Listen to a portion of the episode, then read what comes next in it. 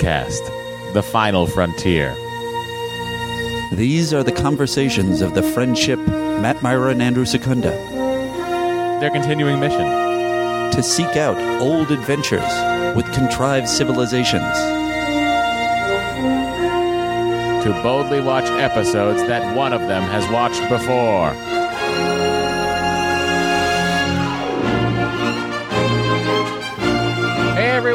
To Star Trek The Next Conversation, the galaxy's number one podcast for Star Trek, hosted by Matt and Andrew. I am Matt. And I am Andy. Oh no.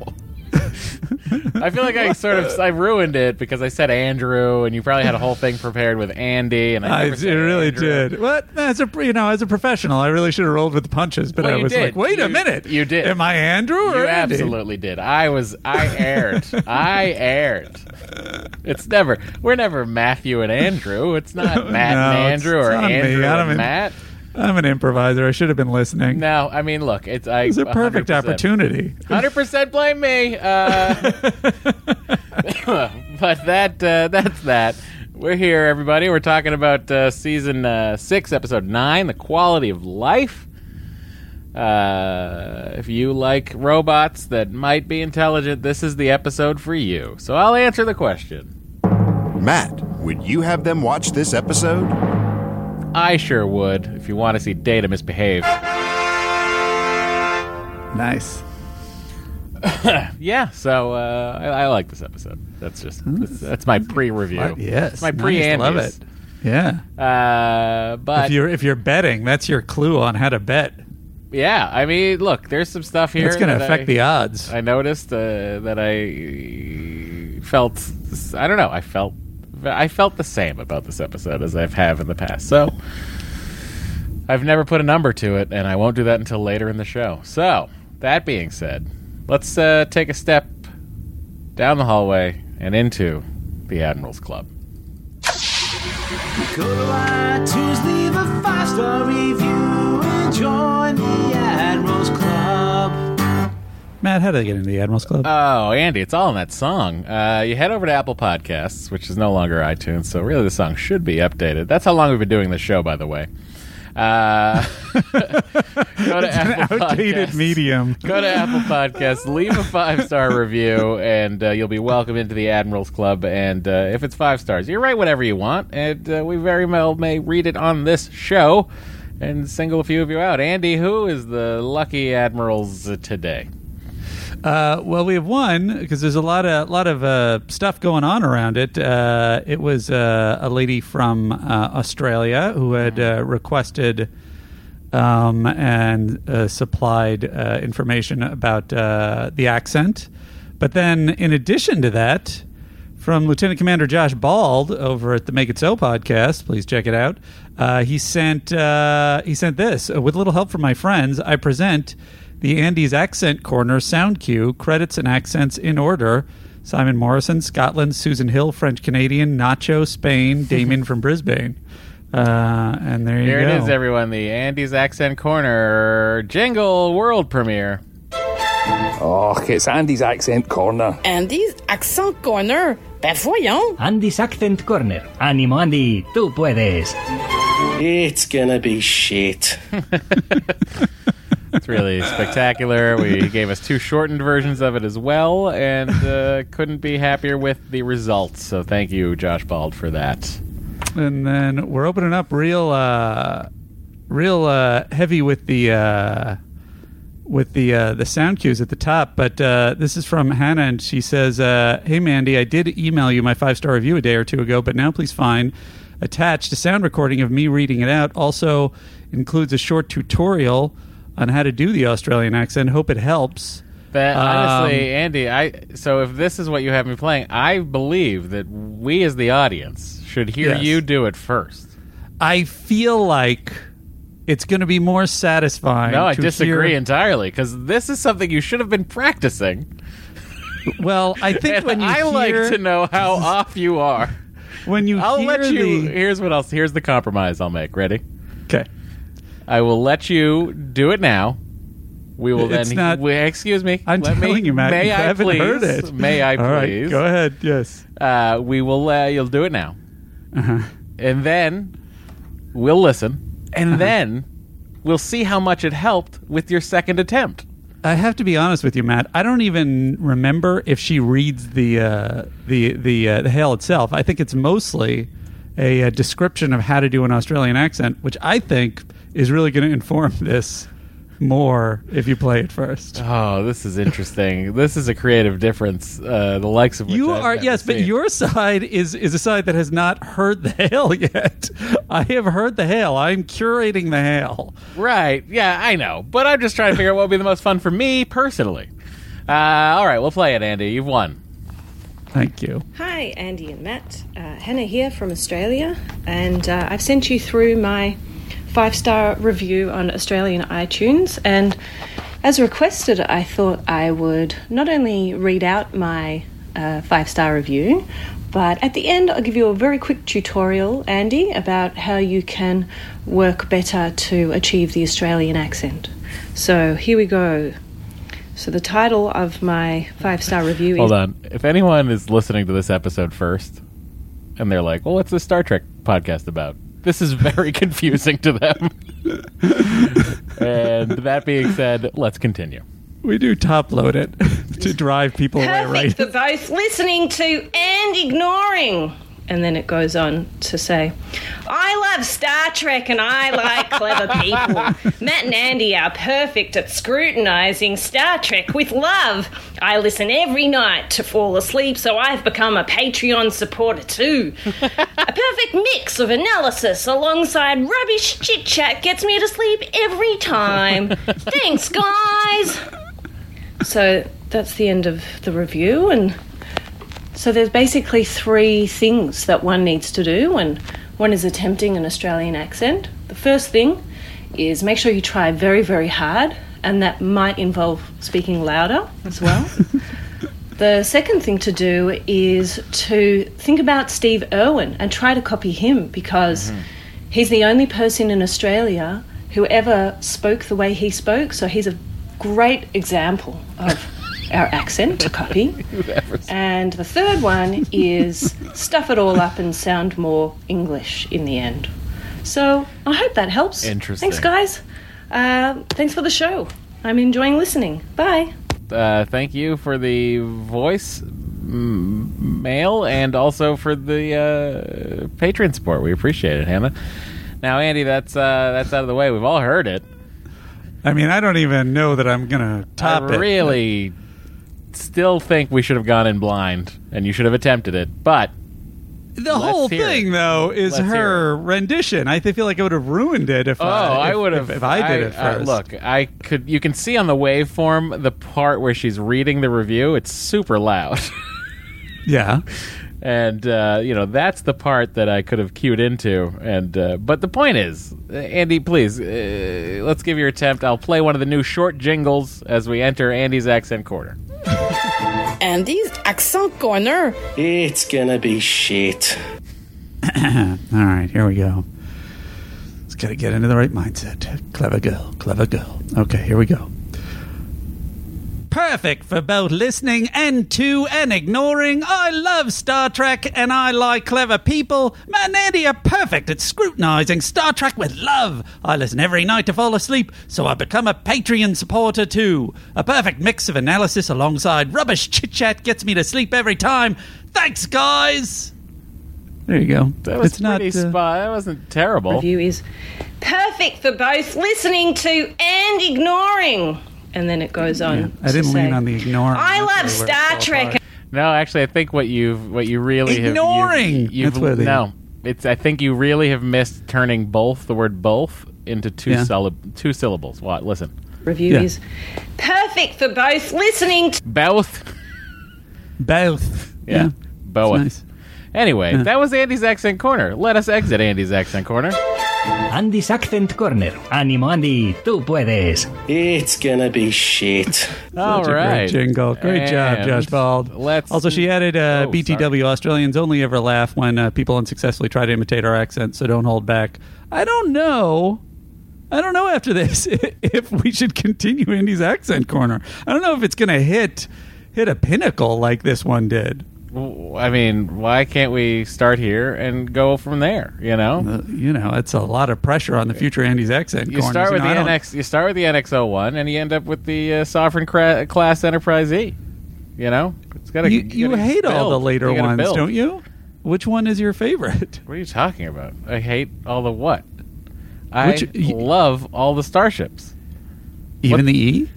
Of course, the E. The Sovereign The Class E's is a one. badass. That's your favorite. All right, there you go. My favorite is actually the Constitution Class redesign, like the refit from the movies. So the early one. Well, from Star Trek: The Motion Picture, that's my favorite understand, ship. yeah, I don't right. love the D, the Enterprise D. I don't love it. Yeah. I mean, I, I've grown attached to it. It's my home. You know, I spent so I spent seven years in one movie in there. sure. Well, So it's very it, it feels like my home, yeah. But But like your like your home, like your like your childhood home, it's yeah, probably you- not the most you stylish. gotta- You got to move. Nothing on. personal You there. know, my, my first love, of course, was the Enterprise. I mean, I built many a, a NCC 1701 model in my in my childhood. Uh-huh. Really, really two. Very hard to keep the glue of the nacelle. You know, the the nacelles and the saucer section really just fall off constantly. Right. You got to be sure you get a lot of glue in there and let it set before you pick it up. That's my advice to anyone out there trying to build a model of the Enterprise. But I love the Sovereign class very, very much. All right. That's just my my tiny. Uh, that's my Starship corner. I mean, really, let's all be honest. The Defiance, the best ship. Well, I don't have faith that uh, future uh, future accent corners are going to uh, build to the uh, You know, the Constitution did you class say, refit. Did you say Faith? Andy Secunda Matt and Myra are the hosts. They're watching Star Trek. You're just doing this to make sure people know it's a Star Trek show. Is their show. They are skipping over DS9. For now. It's a parking lot in space. It's my theory. Running out of Disco F, so Enterprise will take its place. More white guys on the bridge. Malcolm and Trip are the same. You want to hear us talk about Enterprise? Ugh, all you got to do is join us on Patreon. You can head over there, support the show, and you'll get us talking Matt. about Enterprise and Matt. Voyager. Uh, You're still in the Admirals Club, Excuse Matt. me, Andy. I know what I'm doing. okay. I know what I'm doing. I don't. This is chaos. This is crazy. get Enterprise. but if you want to get Enterprise, Voyager, and the other two podcasts we do, which could be doing more Voyager, could be more Enterprise. We've done all of the Marvel movies. They're sitting there waiting. If you want all of those, you got to go someplace special. And that's right here.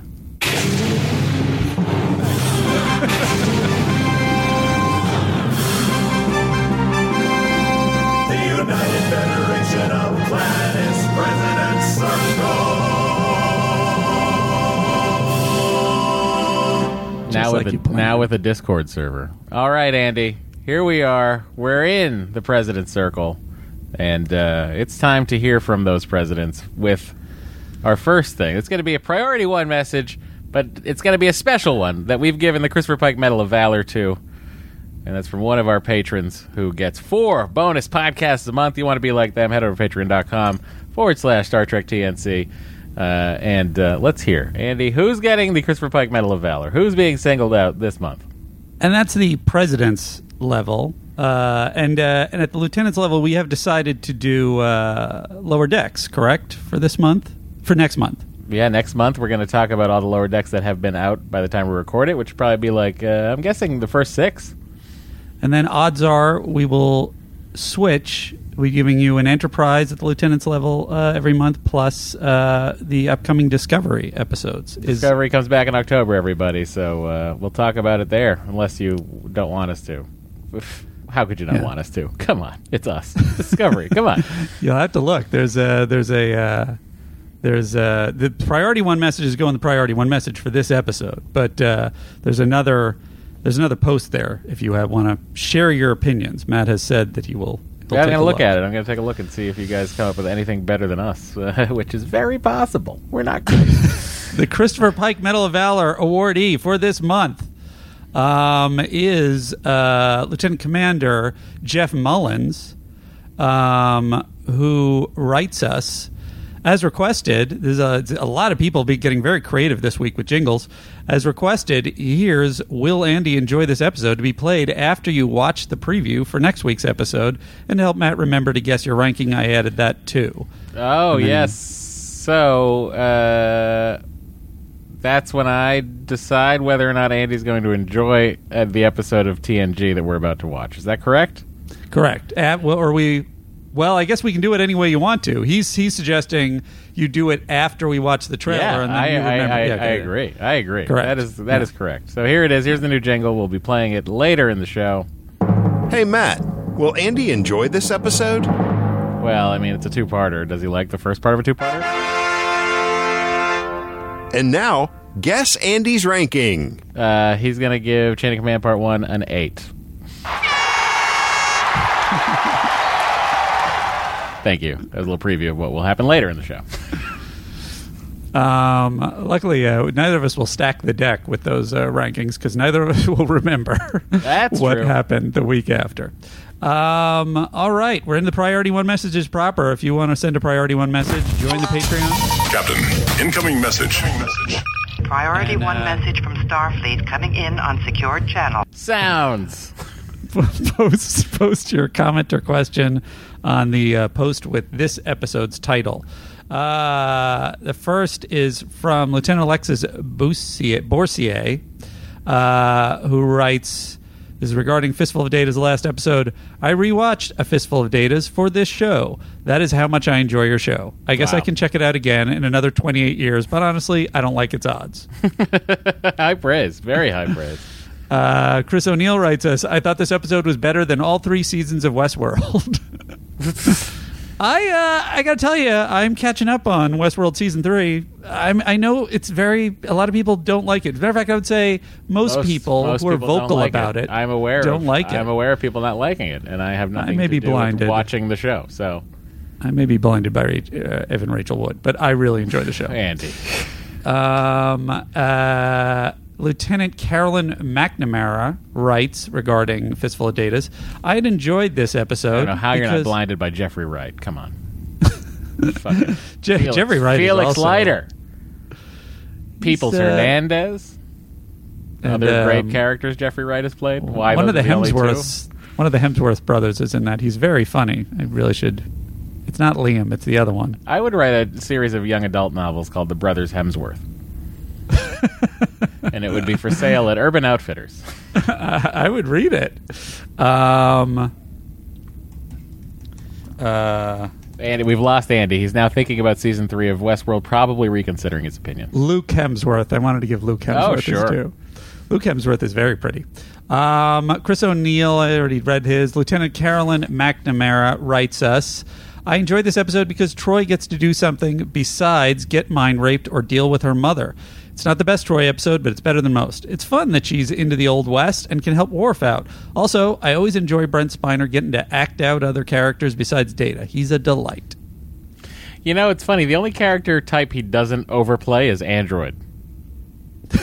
It's really true. It's like put him in anything else. so subtle. Like the performance of Data is so subtle and great, and then like when he's given like an episode like Fistful of Datas, I just feel like he's bouncing off the walls. Let me ask you this: Would you say that there's a similar uh, aspect to him as with LeVar Burton? In terms of like, well, now he gets to not be Data, and so he's like, "Oh my God, it's my chance!" And so he's just bursting at the seams and acting the hell out of it. And by the same token, with LeVar Burton, when he gets to do something without his visor, which I believe happens at some point, right? Was it in Uh, the movies? Yeah, he gets ocular implants for the First uh, Contact. I don't Last to remember. two Oh, it wasn't First. Contact. It's first Oh. first contact. He has them, and then in um, in uh, Insurrection and obviously Nemesis, he has. I don't know. I don't think that's. I don't think that's similar. No. I would say like when you see Geordi pretending to be Watson on the on the holodeck, then we're then we're in the similar zone. I see. But then I also I think there's a layer that LeVar Burton puts on Watson Uh huh. that is la- it's layered through Geordi LaForge. Oh, for sure. He's playing Geordi playing Watson. Yeah, he's like he's really because because I LeVar Burton, as we all know, is a fantastic actor. So when he's doing those characters, it's a it's that he puts the layer of LaForge in there.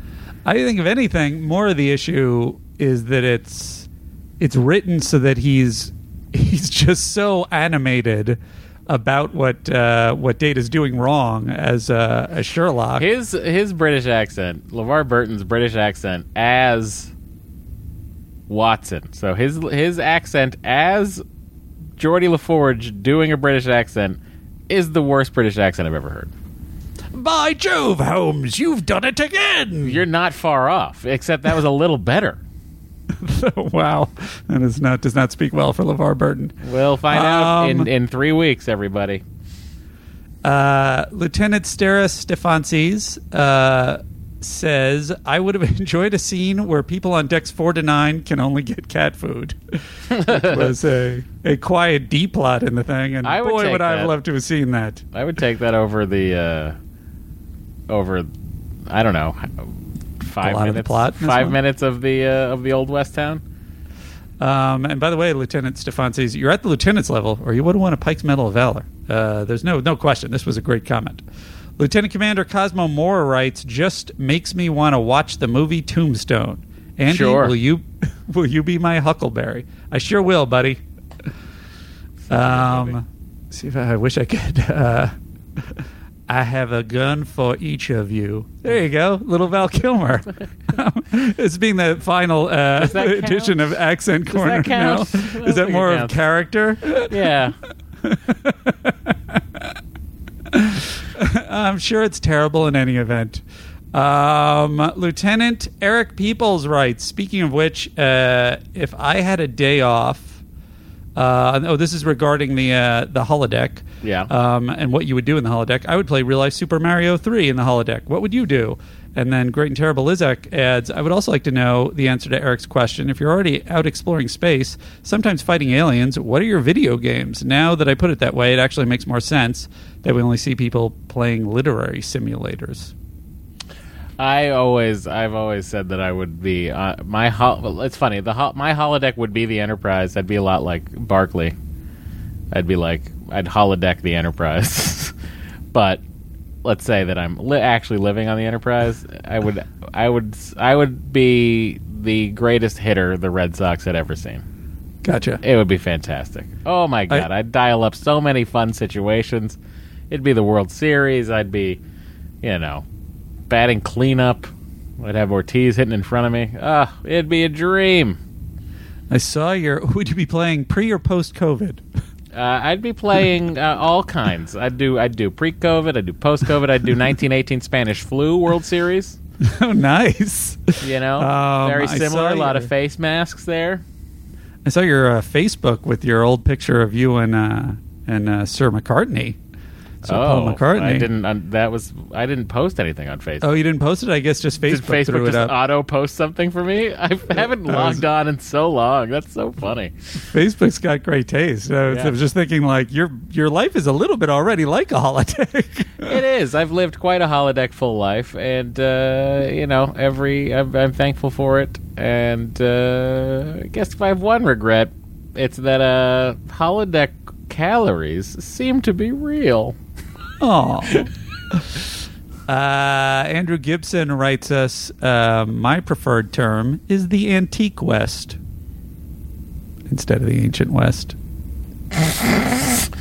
Oh, I see. I my brain broke I should have that. set it up. It's my fault. brain broke that up Yeah. into a I should, very have set, I should have set it up. It's on my. It's on me. Uh, I Lieutenant thought Gibson. I thought he was like making a reference to seaQuest the way you said it. the antique West. Yeah. the antique Quest. Yeah, I Did thought like in my did mind, I not enunciate? I was like, "Is this? Does he not like seaQuest?" What if I I did didn't that? What if I what if what if I did that on the holodeck? I just put myself in episodes of seaQuest. That would it would be crazy. Data Roy Scheider down. would be happy to see you. Oh, I'd be so happy to see Roy. And then we go kill a shark off the coast of Amity. How often did they go and kill sharks in seaQuest? They didn't. They were all about that sweet, sweet marine life, bro. Oh, I see. Um, that must have been confusing for Chief Brody. He It was probably Chief Brody was. in that, wasn't he? He was. He was. It was an extension of Chief Brody. Yes. Um, and Lieutenant It's- Jeff from it's canonical Raimondo. to the Jaws is that it, that he is actually Chief Brody in Yeah. disguise?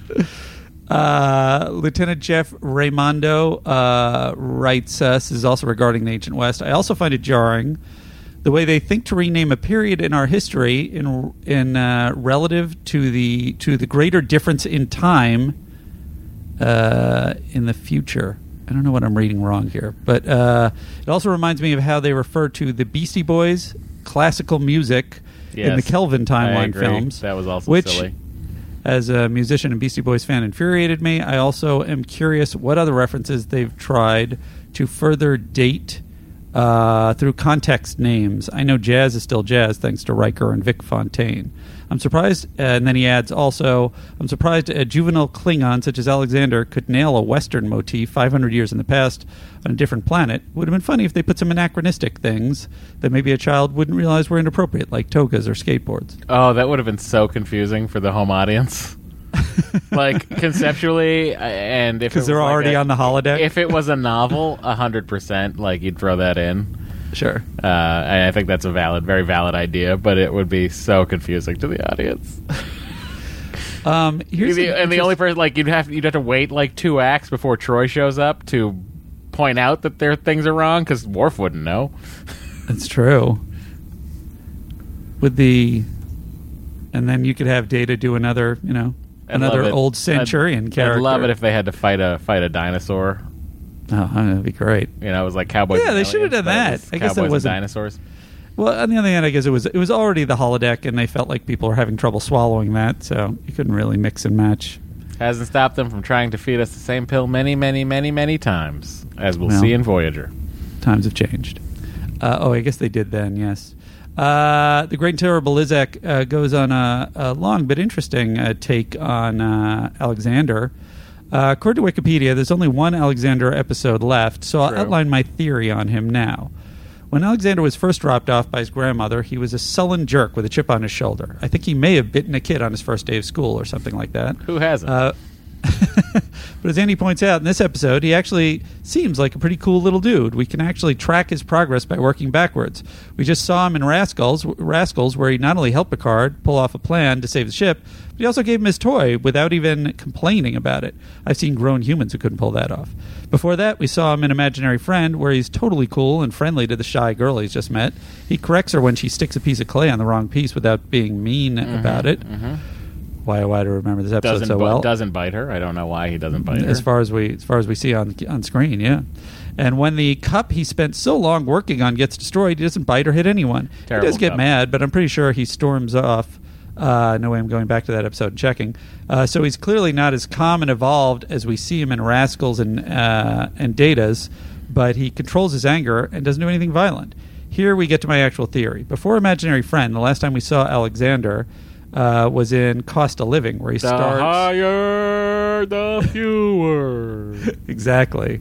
Uh, in the cla as the classic annoying little pest that we all remember him to be. At the beginning of that episode, he's lying to people about and complaining about stuff and just being the worst. What happens between then and when we see him behaving so much better an imaginary friend? He spends a little time with Lwaxana Troi. So here it is, guys. Lwaxana Troi is so annoying to most almost all adults, but she's really good with kids. I mean, she raised Diana, who may not be a real empath, but does genuinely seem to be highly emotionally involved.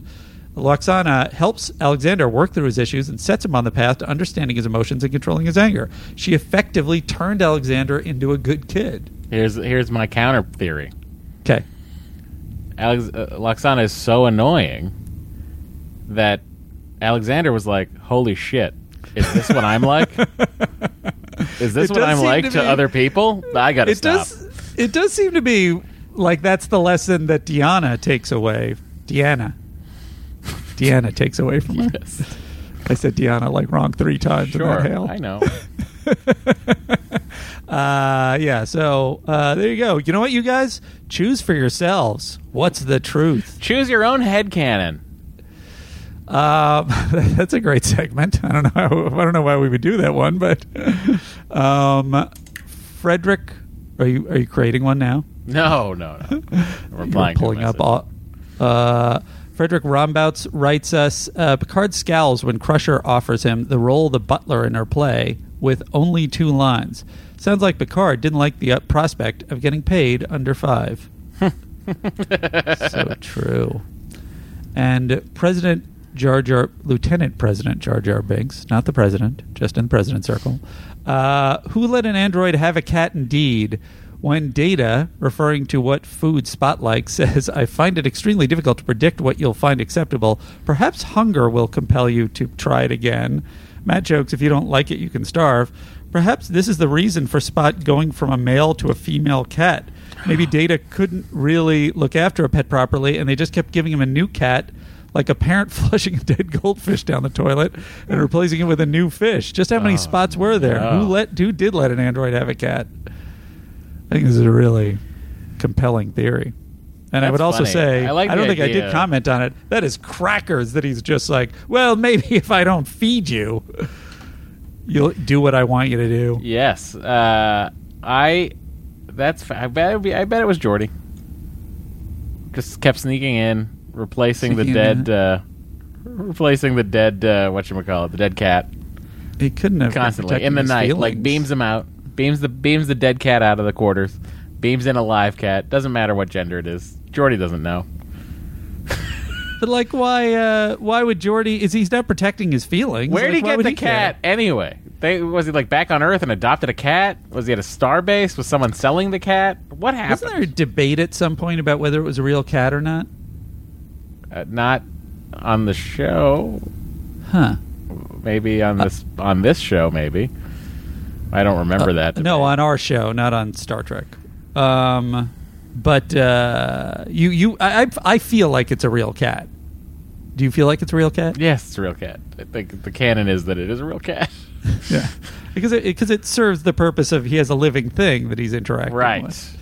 And teach him. also, I would say that it serves the purpose of whatever the function the writers needed that week. Boy or girl, they just forget. I like that it's it's becoming a very spot heavy show. Uh, anyway, that's for the uh, it for the president uh, the the priority messages. Now we go into the corridor for the Hells proper. I can't believe it, guys. Here we go. Uh, I don't even. Uh, let's just head out here, right? Just go.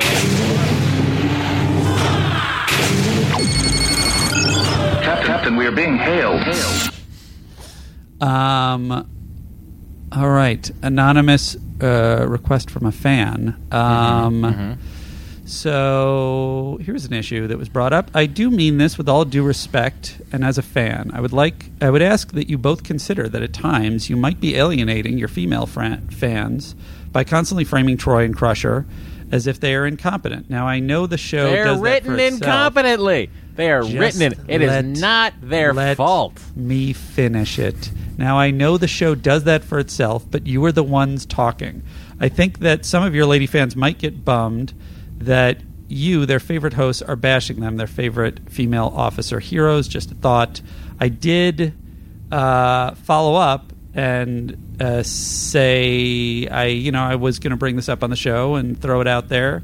Um, just to make sure. Uh, but I also tried to clarify what the gender of the writer was, and they didn't get back to me. So it's I would obviously I feel personally like I would weigh it a little bit more heavily if it was a if it was a woman. Oh, I think it's a, it's a valid criticism, but I just want to point out, and for anyone who's listening, it's it's it's a disservice to both of the characters. I think that the characters are written; they take a back seat so often to all the other characters on the show, and I think that when they do get a chance to shine, they're written poorly often.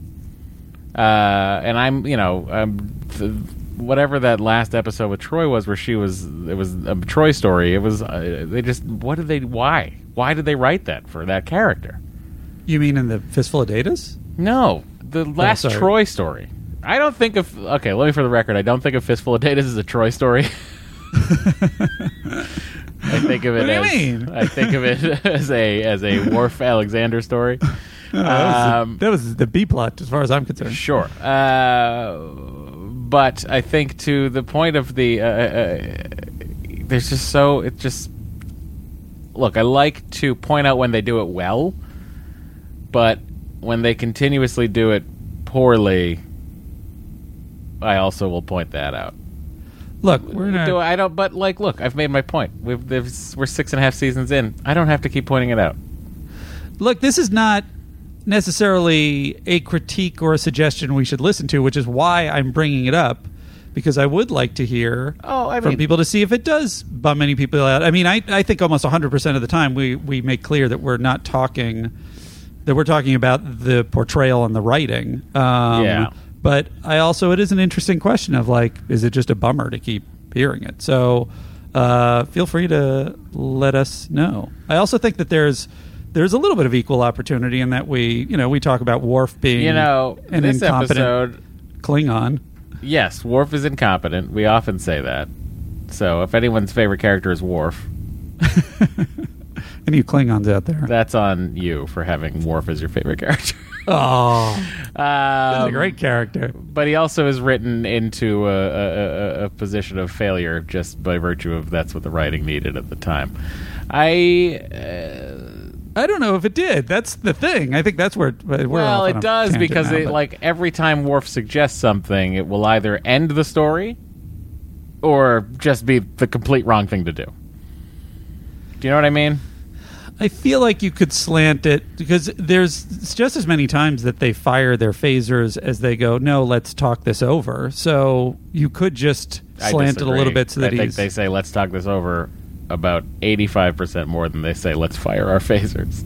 Well, his purpose thematically is certainly to illustrate that they are non-warlike, but I feel like very frequently a solution to a problem is fire a torpedo or shoot a phaser at it. Uh, it can be, but also I think, I think I honestly I I'd be very interested to know. Oh God, this is somebody out there, some statistician who's still listening to this program. I'd be interested to know how many torpedoes the Enterprise has fired versus, say, the Voyager or the Defiant. And I think you'll find that the Enterprise has fired by far the least. Because you're saying it's the least warlike. Yeah, I'm saying it's the most, you know, la di da. Let's enjoy the galaxy. Ooh, what's that? Let's look at it. Well, I only have a vague sense, but Defiant was sort of more in a in in, in a war wartime situation. It's a warship, yeah, of course. And Voyager was, you know, out, out all by its lonesome. yeah, and fighting as off. we know, it only had 37 torpedoes, but managed to fire That's right. 150 or whatever the hell it was. a hilarious supercut. Uh, but uh, yeah, I, it's interesting. I would I would say to the listener that the I see you. I, I hear what you're saying, and um, you know, I, if I start talking about how poor, uh, how if I stop talking about how poorly they are written at times, then I will. It will sort of. I don't want to be brain. handcuffed in that sense. Like, you know, I, I'm happy to now. As I, I feel like we point out when everybody's poorly written. Uh huh. Like, you know, this episode, for instance, I think it's interesting. I think Geordi is not written well, and I think Crusher is used very well in this episode. I think this is Crusher's shining moment. This episode. Um, I think Troi is underused in this episode. But I also, Ironically- we always say that too. I don't know. Whatever. We're here to Uh, iron- listen. and ironically, it's you. her shining moment, and yet she's not used that much as a doctor. it's, more just as a as a person. Well, she is uh, used as a doctor only to fix herself. That's right. That's that's pretty badass when she's fixing herself. Um. Anyway, uh, let us know. Uh, let us know what. I'm very curious. What is the? What do we need people to let us know? I'm curious if it bums people out. We don't have to necessarily alter Uh, our the way we deal with things, huh? Run a poll. The poll's only on the Patreon, unless you Oh, wanted me to put well, it somewhere. I guess I can put it on on. Uh, I can put it on Twitter. Yeah. I don't know. Let me know if you want to do that. I don't know if it's worth that. I don't. Um, late to if you want me to, I can. Late to the party, hail, re conundrum. Uh, You're from- very late to the party. Welcome. from Will uh, Brendel, but it was an amusing story, so I thought I would share it. Uh, hey, Andy and Matt, playing catch up on the show right now. Stop listening for a bit uh, because I, I was concerned about Picard spoilers. Oh, Makes okay. sense. Uh, I also totally accidentally overlooked the episode on Conundrum, an episode of TNG I remember fondly, probably because the somewhat unique perspective I have for it.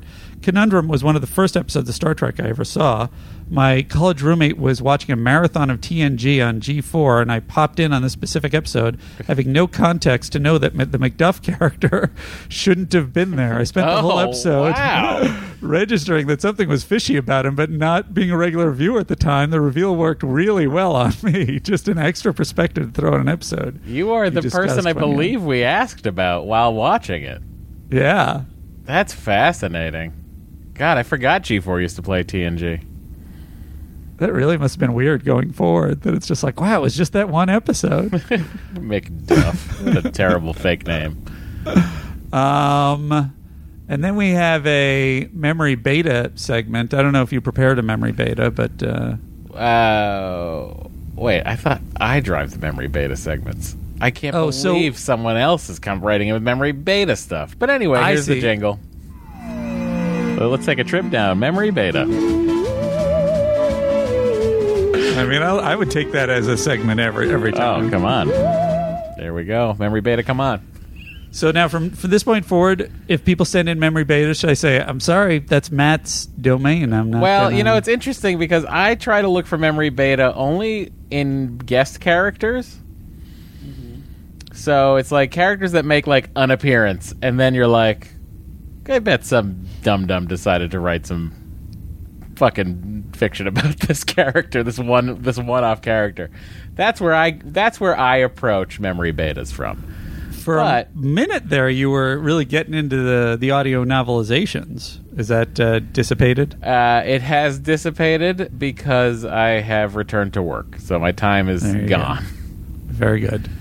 Um, okay, here it is from uh, Jerry Canavan. I think it's Lieutenant Jerry Canavan.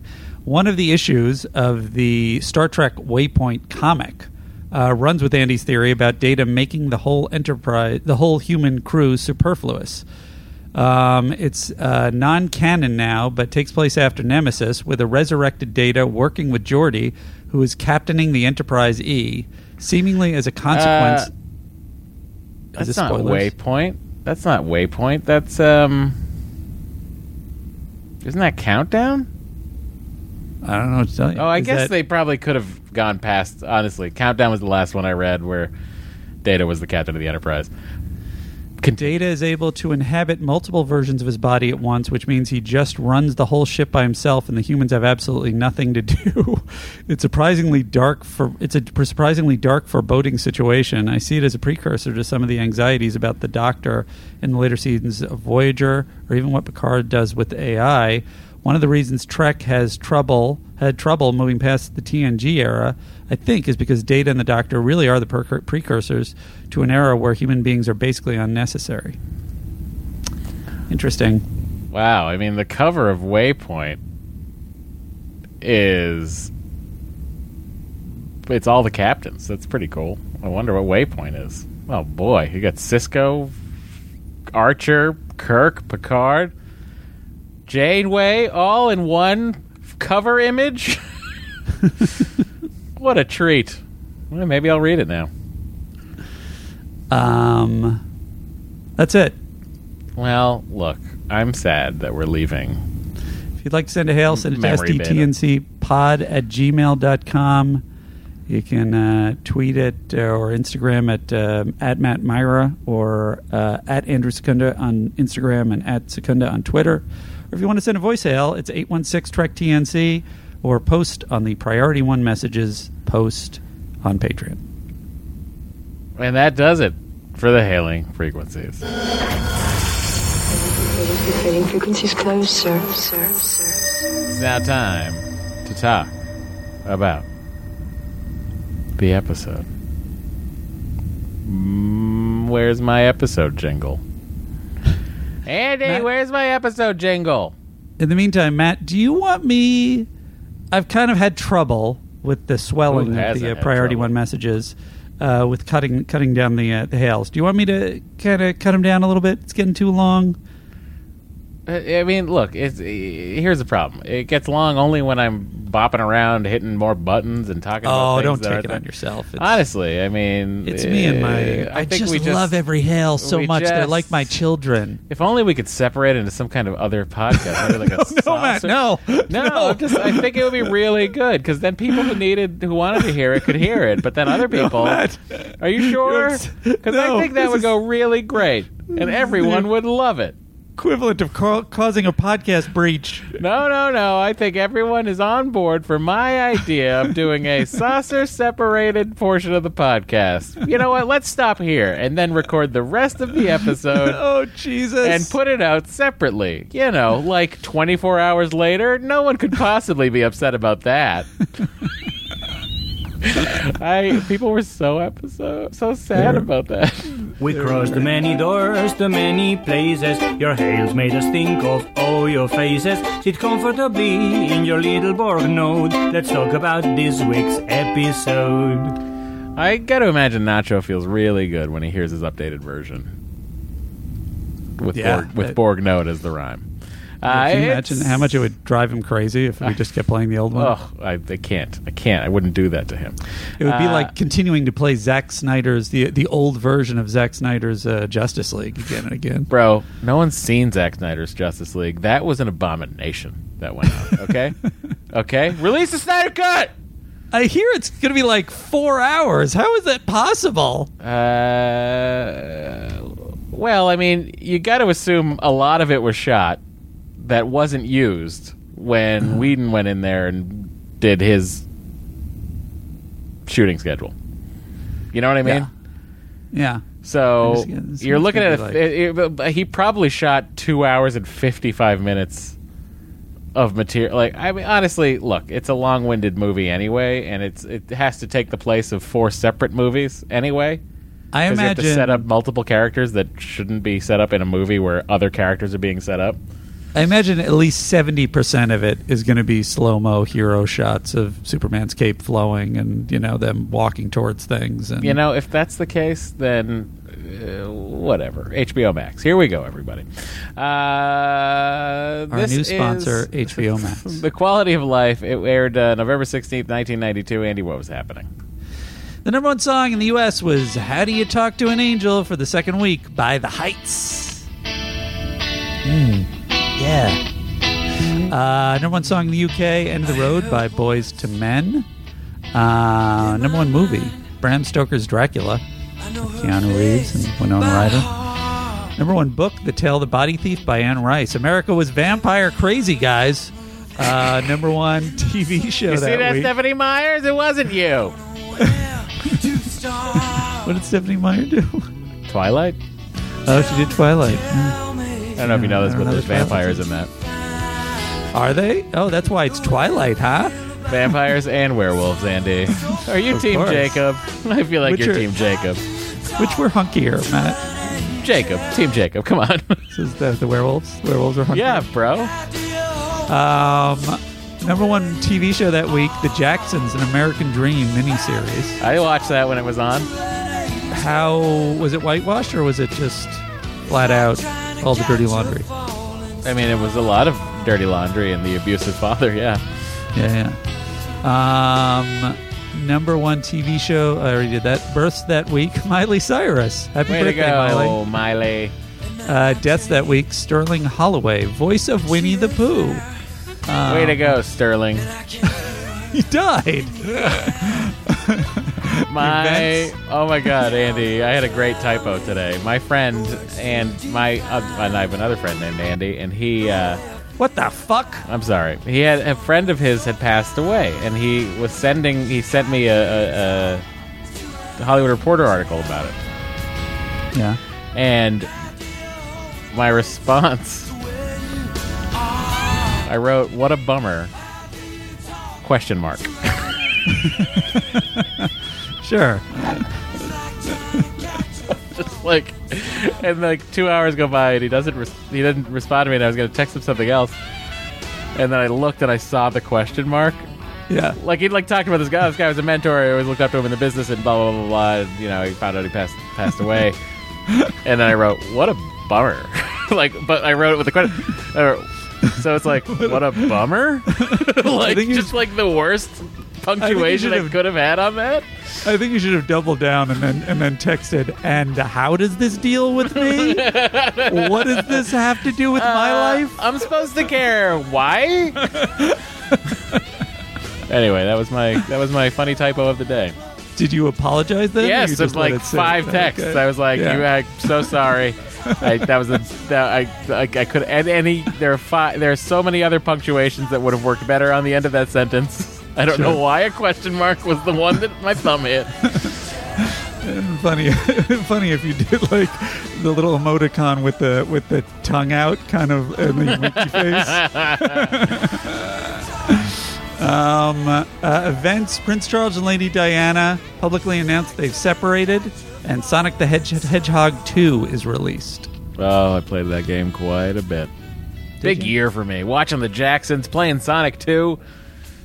a lot of stuff going on. so much happening in November of '92. Busy boy. Uh, all right, Andy. Uh, that is what's going on in the world. Let's find out what's going on with more important things. And by more important things, I mean the most important thing. Frank Sinatra, come on. It's time for that segment everybody hates. Frank Sinatra, come on. Fly me to the moon. Let me play. I hit the- I hit the post there. That among felt the good. stars. It was nice. It was perfect. Uh, this week, Frank finished up a road like tour of the Midwest and Northeast with three nights at the Sands in Atlantic City, In New other Jersey. words, Yeah, he must have been at home Christ. there. He's doing so much. It's so crazy. Uh, even Andy, what'd in you do this week? I said at home.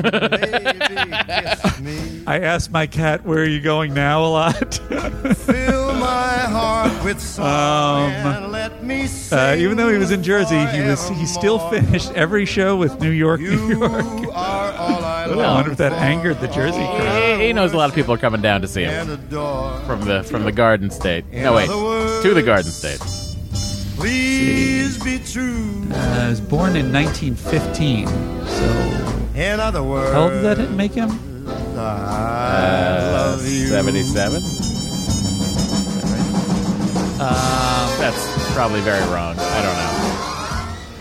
Uh, pretty impressive. That guy's. Uh, you're right on the money. 77.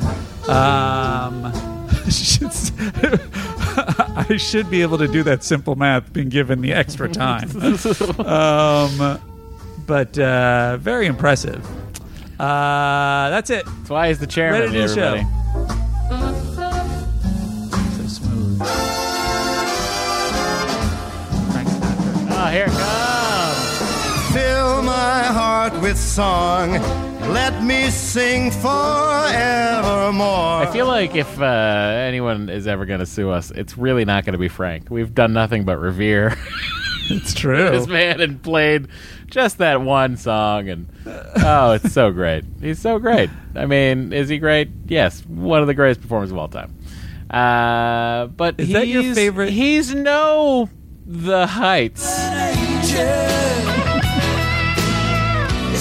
Do you think in those couple of weeks that those those people were like, "We're on a fucking TV show. We have the number one song in the nation." Dude, I literally thought that while I was watching the music video playing. I was thinking to myself, I'm like, this guy was having a week. we will never. it's I am gonna burn brightly forever. I think he probably was like, I need to buy four Porsches. I need to buy. Yeah. I need to just. I, I am ready and set. Look out! I've got all of all the Aaron Spelling Empire and Fox Television backing me.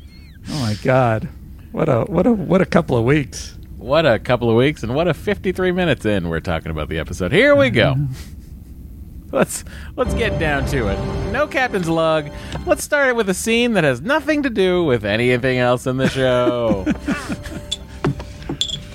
Commander, is it your intention to continue to grow your beard? Actually, I. I'm not sure yet. Why, what? I was just asking. Seven card stud, one eyed jacks are wild. Frankly, Geordi, I like the beard. Thank you, Commander.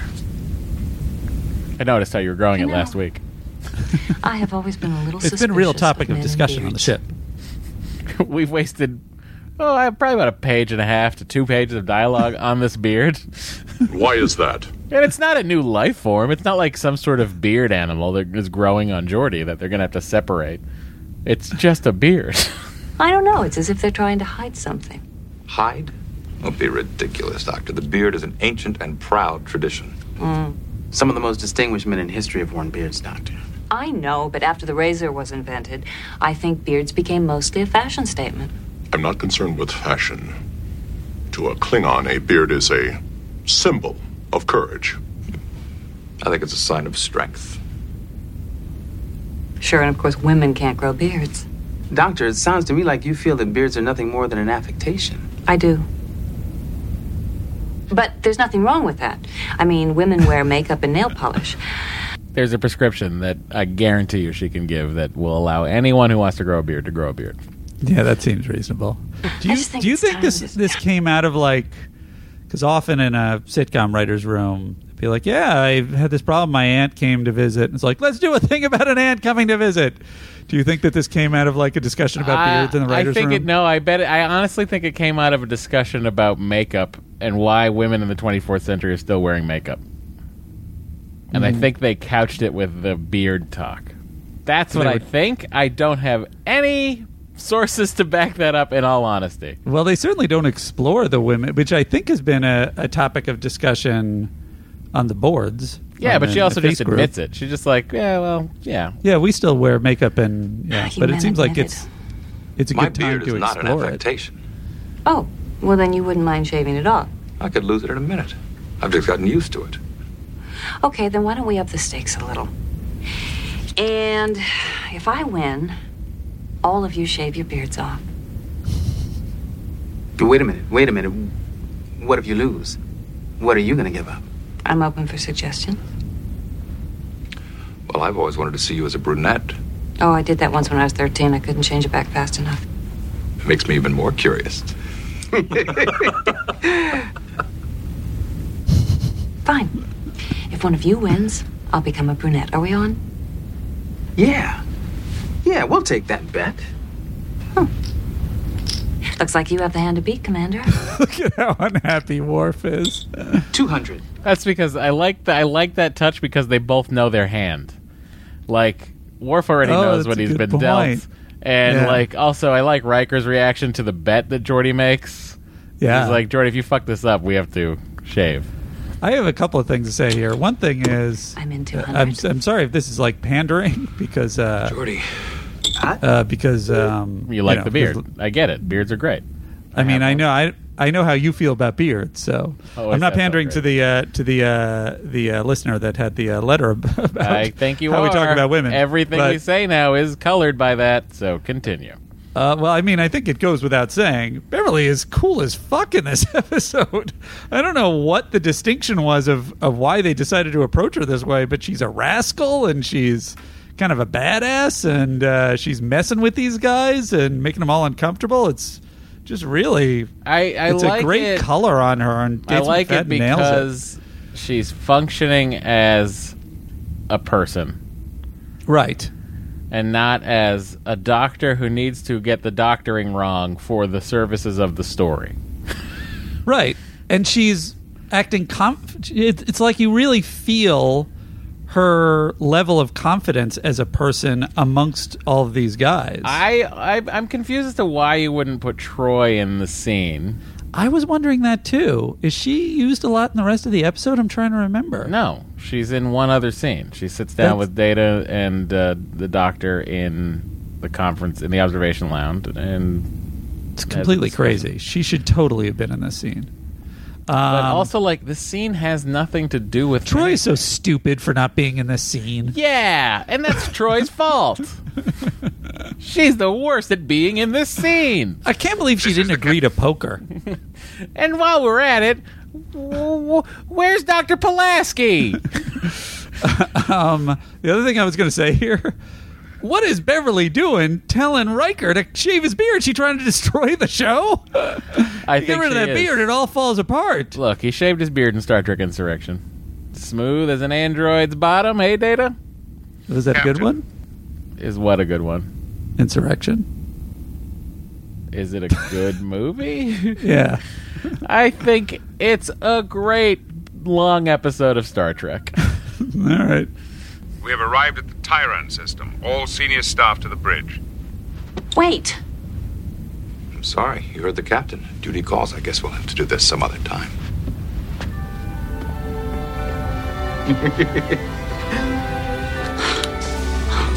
Worf again, no Baldric. He was sashless in that, Andy. Maybe he decided it was. I just uh, noticed. Maybe he decided it was bad luck to wear his baldric. But let's just be clear that you could absolutely 100% start the episode right at this captain's log, and the episode is no different. Oh, for sure. That was like a free beat of uh, fan fiction. Captain's log. Did they really? I guess they really must have felt like they needed to explain Geordi's beard. Which, by the way, uh, it is pointed out But by several last people. week. I know they really are spending a lot of time on it. Yes. It was pointed out that he was. It was uh, by from several people, so I'm not reading the one hail. Um, that it was. Uh, it was Geordi. uh, Sorry, it was LeVar preparing for his wedding, and Okay. uh, and it was also interesting because it was pointed out that you were at, you were saying you weren't sure why, but you had said on a previous episode that that was why. I had read that previously. I think you had it from your own knowledge previously. Oh my god, my brain is Swiss cheese. Matt's working a lot. I love He's doing a lot of podcasts. We have just come into orbit at Tyrus 7A to monitor progress on the Tyran particle fountain. A ra- What's your favorite planet in the Tyrus sector? Mm, I like 7A. radically new mining Oh, technology. 7 is beautiful. So far, the project has been fraught with problems and is well behind schedule. Mr. LaForge has been assigned to evaluate the situation. Dr. Farallon, the original plans called for the particle fountain to lift 500 kilograms per minute. Oh my god, I didn't even read Dr. Nemecek's fucking description of the episode. Oh yeah, that's on me too. I should have said. It's directed by Jonathan Frakes. I want to point that out. Okay. Which might lead a little bit of credence to why we have a cold open about beards. uh, written by Naren Shankar, based upon material by L.D. Scott. Okay, so during a status survey of the of the Tyrus 7A whoop whoop orbital mining station and its new but lagging technology center director Farallon unveils the Exocomp, a problem-solving smart computer tool that can make repairs where living beings can't go. She wins a delay for Picard's report uh, deadline in order to make the station upgrade repairs uh, by using the oh, make station upgrade repairs by using the units. When one inexplicably fails, the curious data checks out the faulty unit, only to realize the Exocomp had not malfunctioned, but was instead repairing itself after shutting down at the sign of da- uh, danger. An act of survival that convinces him the machines are alive. The stressed out Farallon is skeptical, but seems vindicated by the onboard uh, the shipboard test with a simulated danger, and the Exocomp apparently does not recognize. Data later repeats the trial run on his own until he discovers the Exocomp knew the danger was not real. But before he can report, Picard and LaForge get trapped in yet another station accident. Recalling his own struggle for rights, Data locks out the transporter, refuses orders to use the Exocomp as a slave to rescue them until Riker agrees to request their help. The three units agree and devise their own plan, but one must sacrifice itself in the successful rescue. All are saddened, but Data is satisfied that he has made his point. Whew. Thank you, Larry Nemecek. You're welcome. Be overloading the field generators in the process. Not if we distribute the overload evenly throughout the system. Doctor, forgive me, but maybe we should concentrate on completing this phase of the project before we start talking about redesigning it. What is going on with Geordi here? He look, he is amped up here, and I think it's a little bit of his wedding jitters getting in. That's what it is. to LeVar's performance. Look, I mean, he softens later, but I was wondering. He softens a it- little bit later, but she is so like she takes his place Yeah, she As- becomes crazy later. as hardened. But is let me ask you this: Is it because two things came into my head? The first is, does he have a problem with women in some kind of they're sort of his equal? But then I also wondered, is it not that? Does he have a problem? Leah Brahms is his the love of his life. well, you're saying therefore that disproves it because he had a lot big problem with her He he like he had a big problem with her at the beginning of the episode. There was a lot of because she snipping. didn't love him back. well, that's not an appropriate reason for her to have a problem. And then the other thing I was wondering is is because what's similar with both of them also is that they're both the hairstyles, correct? Oh, this the hairstyles are also. I wonder if they were trying to replace Leah Brahms with this lady. Uh, the other thing is that they're both as equal in engineering, or at You least you know, replace are Leah in the engineering. You can't replace Leah Brahms. How would you do that? You can't. Well, I'm not Leah saying Brahms is unreplaceable. Okay, all right. In the hearts of uh, Geordi. Um, So I don't know if it was like, hey, No, these, these I- other humans are touching my my robot loves. No, Like, they're- it, they're it fe- honestly it feels like she's messing she's, about. She's so behind the eight ball on this on this field, this thing she's trying to make. Yeah, just you know, everything is failing constantly. It's not performing the way it should, and she accidentally creates. She accidentally succeeds at something. It's oh, very here's a- strange. Here's a uh, a theory. I just came up with a theory. This all led me to a theory. Uh, here we go. Where are all the bathrooms at? Who let an android have a cat? Is Data just pretending to be so dim? No one knows the answers, least of all him. It's Andy's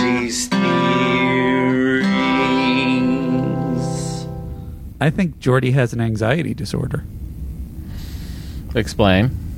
He acts like this whenever the chips are down, and yeah, he does the job. I mean, he's a he's a successful, uh, you know, uh, a pro in his brain, but uh, he gets super amped up and is shouty. If we, if we think about that that Sherlock Holmes episode when he thinks that Jade is doing it wrong, he's out of control. I think he's got a lot of anxiety issues. He's got anxiety. I don't understand how that. I don't understand how his behavior here. He's because they're under pressure. What is he anxious about? He's under no pressure.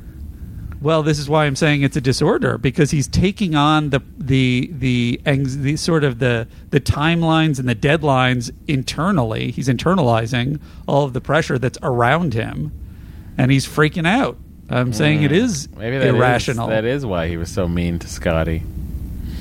it's another example. Yeah. I know you're here to evaluate this project. Starfleet is. Oh wait, hang on. I forgot to close out your theory.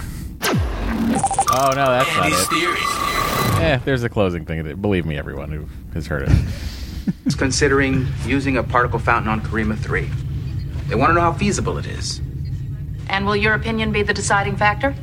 No, not really. I'll make my report I'm to Captain unimportant. Picard. He'll make the official recommendation to Starfleet. I'm a cog in the wheel, lady. Well, what's your feeling so far? Well, it seems to me. Uh, oh, I'm trying to go full screen. It won't let me. Very strange. Me, the question we need to be asking is Is this technology more efficient than conventional mining techniques? Commander, I know we've had problems here. It seems like nothing's gone right. It's taking a lot longer than I thought to get the particle stream to full strength. But I know it can work. This is the direction that mining is going to take in the future, and it should be implemented on Carema 3. I know this can be potentially very exciting. All right. I want to show you something I've been working on. Something that might help us complete this project more quickly. I've used these on a limited basis, but I. Um, and then immediately her thing starts failing. So this lady uh, did have a claim to fame for me. oh my god, I can't believe it. It's really jingle crazy today. Secunda's claim to fame. You're going to be amused by it. Big. Um, you know, she's been in a ton of stuff. Uh, interestingly, she was in the um, the Misadventures of Sheriff Lobo, which I guess was a, a spin-off. And uh, and she was also in a show called Riker, ironically, in '81, that was uh, about a detective. It was uh, uh, Frank? Riker. Frank Riker's a cop who gets the job done, but unfortunately caused a lot of damage to do it. Um, God, but the so cliched. I know.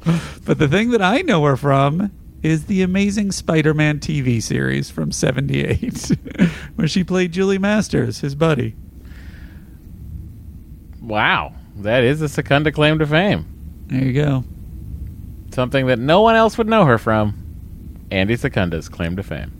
Come on, it's something big. Uh, also, it says here in Nemecek's book, uh, having never gained approval to keep Geordi's beard permanently after his brief poker scene in The Outcast, LeVar Burton confronted the producers with a request they couldn't turn down. He wanted it for his wedding.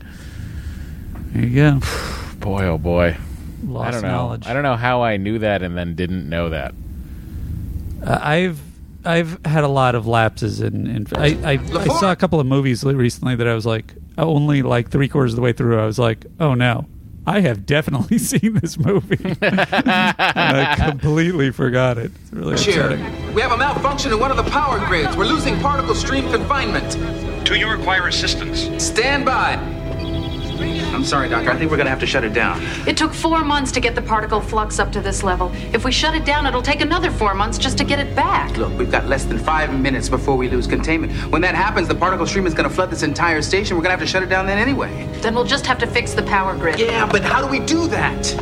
The defective grid is 200 meters down conduit A2. We have to disassemble four bulkheads just to get to it. Well, here's the perfect. Boy, did he study the shit out of the schematics of the station as he was on his way. He really did. 200 meters through through bulkheads. I mean, this guy loves machines. and then you'll see here, like, okay, so the exocomps do it, they fix it, and Geordi's like, wait a You second, know? I have no clue. I'm not exactly sure. this machine might be pretty smart, but nowhere near as smart as you, Data.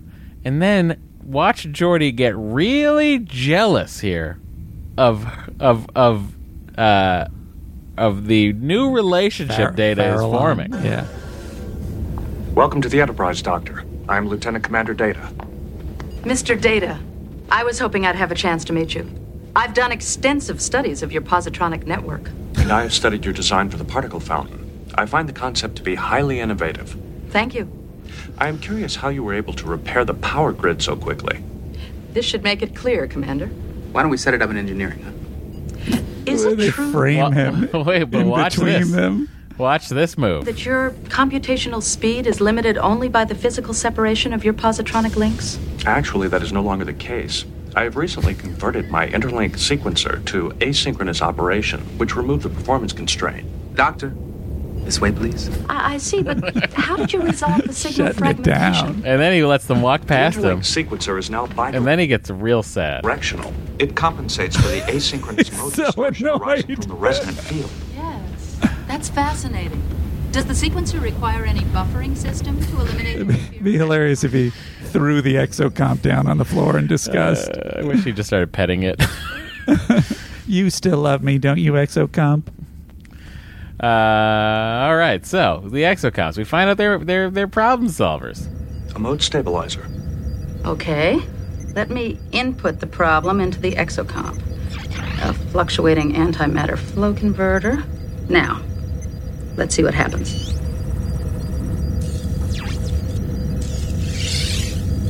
It's an ice cream cone. Mode stabilizer. Very nice. How does that look like an ice cream cone to you? No, I was just saying, what if it created an ice cream cone? Oh, I see. I really thought you were like. I'm like, what is what is Andy seeing that I'm not seeing? It wasn't a clear joke. You have incorporated a micro-replication system into the device in order to fashion tools. It's more than that. I designed the exocomps to be problem solvers. Whenever they perform a task they've never done before, the micro replicator creates new circuit pathways within the unit's memory. So, in a sense, they are learning. Exactly. The more situations they encounter, the more circuit pathways they build. They become better tools as they work. It's very impressive technology, that's for sure. Once it's out of the experimental stage, there'll be plenty of applications. Commander, I'm hoping the experimental stage is over. When are we supposed to brief Captain Picard on the status of the particle fountain? 60. I mean, I think Dr. Farallon's problem here is that she is trying too many things at once. Uh huh. She's multitasking. She really should have just focused on these exocomps because that seems like a great invention. Yeah. But then she's dealing with this particle fountain, and she forgets about the exocomps. It's true. And the particle fountain is a piece of shit. but the exocomps are dope. You know, it's like Twitter was originally meant to be something else, and then they changed it into Twitter. You know, it's uh, you kind of gotta follow the where the heat is. I'd like you to postpone that report another 48 hours. The Enterprise is scheduled to leave the Tyrant system tomorrow. If I'm to change that plan, I'll need a very good reason. I realize that, sir. If you're going to make a recommendation to Starfleet about using the particle fountain on Carema, it seems only fair that you should see it operating at full strength. Agreed. I think I can complete I the have these project R2D2 and boost the things. efficiency of the particle stream. That's what they're described by as the writers. R2D2 like things. You think so? No, I know that because it's in Larry Nemecek's book. Oh, there you go. If I use exocomps, the new devices I've constructed, I understand one of these devices successfully like an repaired exocomp a faulty t-shirt? power grid. Yes, sir. Follow my exocomps on Instagram and Facebook. Don't forget to check out my exocomps TikTok feed. I've been testing them. Follow. Give into the Kickstarter if you want to see him on a limited basis, but I think they're ready to be used on a larger scale. I just need fifty thousand bars of gold press I guess the only risk is in falling even further behind. I'm willing to take that risk. Mr. Data. Exocomps are highly sophisticated devices, sir. If they perform up to expectation, their potential to advance this project is considerable. I'm inclined to agree. I don't think that 48 hours is too much time to risk, particularly when the gains are so substantial. You may Tell that proceed, Doctor. Eddie Murphy Thank and you, Nick sir. Nolte.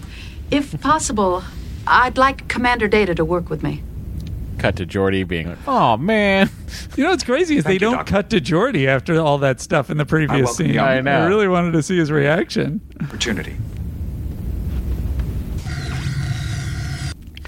Um, Hilarious to see Geordi shuffling out and kicking the floor. this is so funny.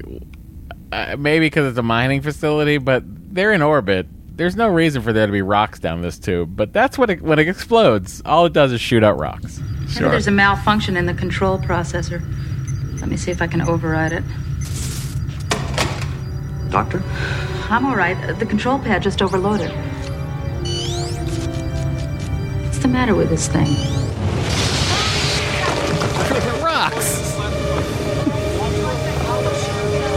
I mean, isn't it suggesting that the the conduit is built into no, the rock it's face? just because it's not. It's in orbit. Okay, so it's not built into. Oh, yeah. Sorry. it's your classic Star Trek thing of every time there's an explosion, rocks come out.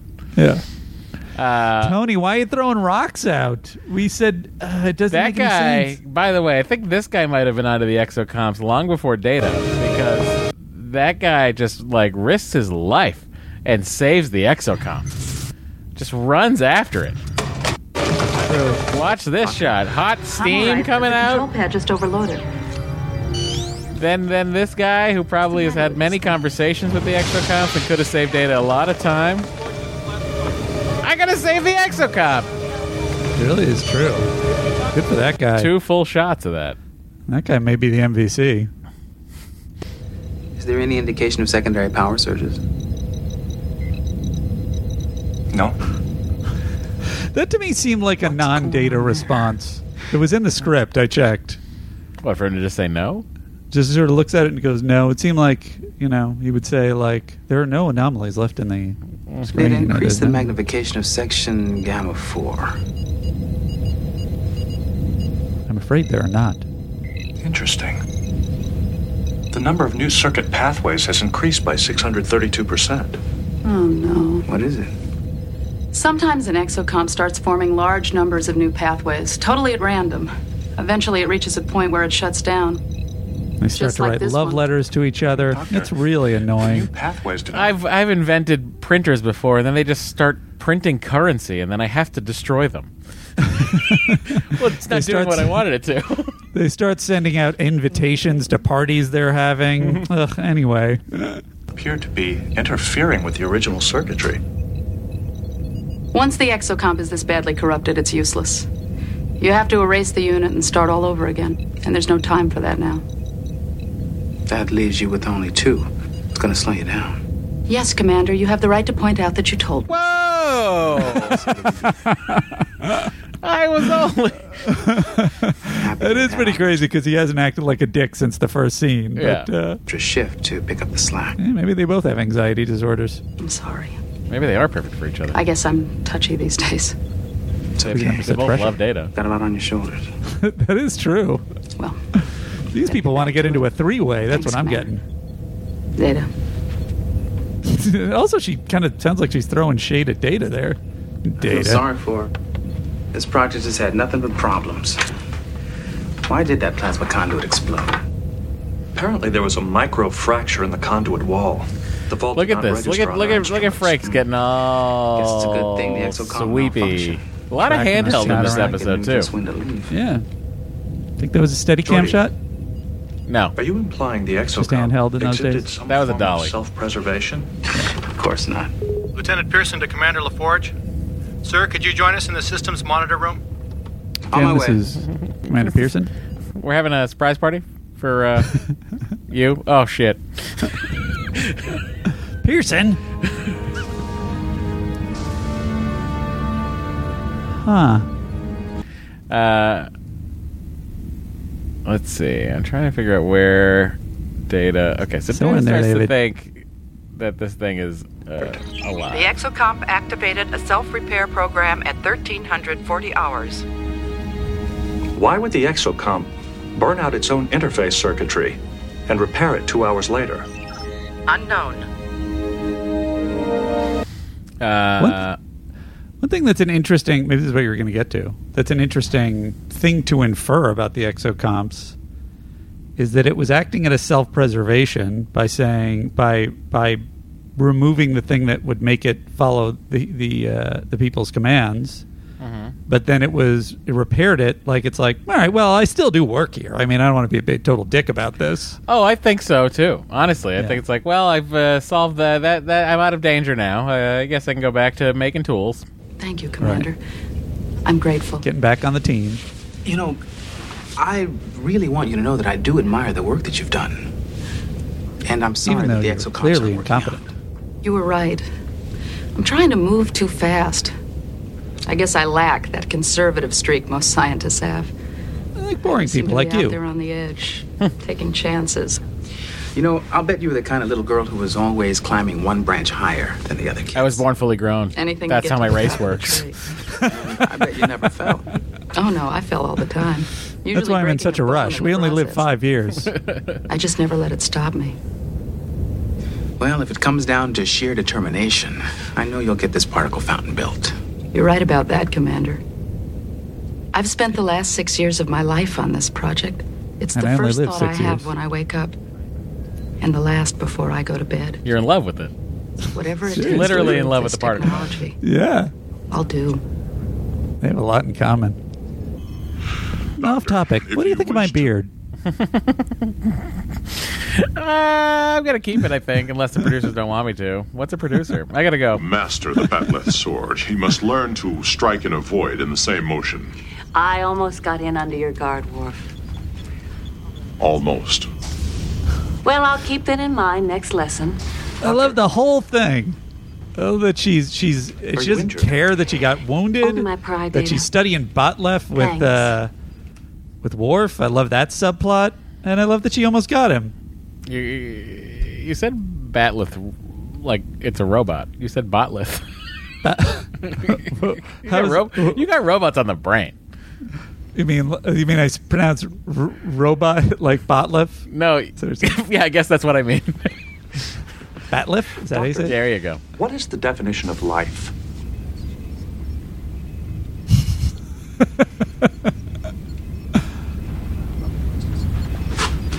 Get out of That's here. a big question. Why do you ask? It's really weird that they gave her this like s- this like white belt sash. I guess is oh, that to- yeah. is that to, I think that's honestly just to give her something to play with I'm searching in the for next a scene. definition that will allow me to She's test an wearing it like a hypothesis. tie. Yeah. Well, I guess the it's in broadest this scene. scientific definition might be that life is what enables plants and animals to consume food, derive energy from it, grow, adapt themselves to their surroundings, and reproduce. And you suggest that anything that exhibits these characteristics is considered alive. In general, yes. What about fire? Fire? Yes. It consumes fuel to produce energy. It grows. Here she goes. It creates offspring.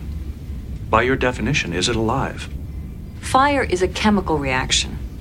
You could use the same argument for growing crystals, but obviously we don't consider them alive. And what about me? I do not grow. I do not reproduce. Yet I am considered to be alive. Uh, you can grow a beard, and you made a daughter. But You are unique. I wonder if that is so. Data, if I may ask, have a seat. This is- I thought it was. What exactly? It's totally irrelevant, but I uh, I was like, I'm certain that was added in the moment by the director, not realizing it was uh, it was Frakes. The have a seat because it's so improv and it wasn't in the script. He was just like, hey, "Get over here. It's better It if it's was face-to-face not in the script? Not in the script. I That's like part. Yeah, it's totally makes it. s- The reason I, it stuck out to me is because it was so naturalistic in a way that that TNG usually isn't. Yes, and it's very. I like. I like casual Crusher. Yeah, Uh, I think that's what's good about her in the whole episode. Yeah, Cash and Rush. also Gates Gates McFadden nails it. And Gates McFadden cannot sit normally. She always must have a knee Business. near her face. Hmm. Are you getting it? I am curious as to what transpired between the moment when I was nothing more than an assemblage of parts in Dr. Soong's laboratory and the next moment when I became alive. What is it that endowed me with life? I remember Wesley asking me a similar question when he was little, and I tried desperately to give him an answer, but everything I said sounded inadequate. Then I realized that scientists and philosophers have been grappling with that question for centuries without coming to any conclusion. Are you saying the question cannot be answered? No. I think I'm saying. In the script, does she does she show him to her office? Good question. Let me look. Because this would be terrible if it was all in sickbay just by itself. For sure, it's so long. Also, when she kind of motions to the other room, that seems like that's off script. That's too. what I'm asking. Yeah. Because that's her showing him to the office. Let's get under your guard. Let's see. I'd like to ask you. That's after that. Uh, what's your definition of lay? Yep. Nope. That it was all on the fly. Beverly And gives him a look. so that's, that's- a tall order. That's a big question. Data. that's why are you asking? All in sickbay then. Yep. Well, that's just that's just you know that's a happy directing accident right there. That's not an accident. That's a choice. It's a happy accident. Captain, I object to being called here. I'm wasting time that could be better spent elsewhere. Doctor, I appreciate your time constraints. But recognizing new life, whatever its form, is the principal mission of this vessel. I am busy torturing those robots. Now, Mr. Data, will you tell us what makes you think that the exocomps are alive? One of Sir, them when smiled the at exocomp me. left the access tunnel prior to the explosion, it may have been attempting to save itself from destruction. Do you have any basis for that conclusion? Yes. When you attempted to override the exocomp It's unclear as to like why. I guess my my the only the problem my problem here with uh, Doctor uh, Farallon. God, Far- Farallon Yeah. is that there. I don't understand why the Doctor is so upset by this prospect. Someone who's so fascinated by Data's positronic net. Oh, that's a good point. So upset by the fact that these things might be intelligent. It's a good point. She's not really seeing the uh, forest for the trees in that way as a scientist. You're totally right. I think in the moment, it's exactly going back to the prior thing you said, which is she's overloaded herself. She's taken on too many projects, Yes, and she's like, and now I they're both have- in danger. Yes, if I don't have these exocops, I can't finish my particle accelerator or whatever the hell it is. Did you say exocops? Maybe I Because did. that because I'll because I'll buy that series right now. All right. see these see these these robots going around town. Basically, just same plot as Riker with exocops. N two ten. Whoa! I gotta go. I'm gonna write my screenplay. It responded by deliberately burning out its control interface. Deliberately. The computer diagnostics showed that the exocomp disabled its own interface. That could have been nothing more than a malfunction. However, two hours later, when it was back aboard the Enterprise and no longer in danger, it repaired itself. Look, I think the directing here is good, but I think the scene was missing some very key subtleties. Like what? I believe the exocomp was protecting itself.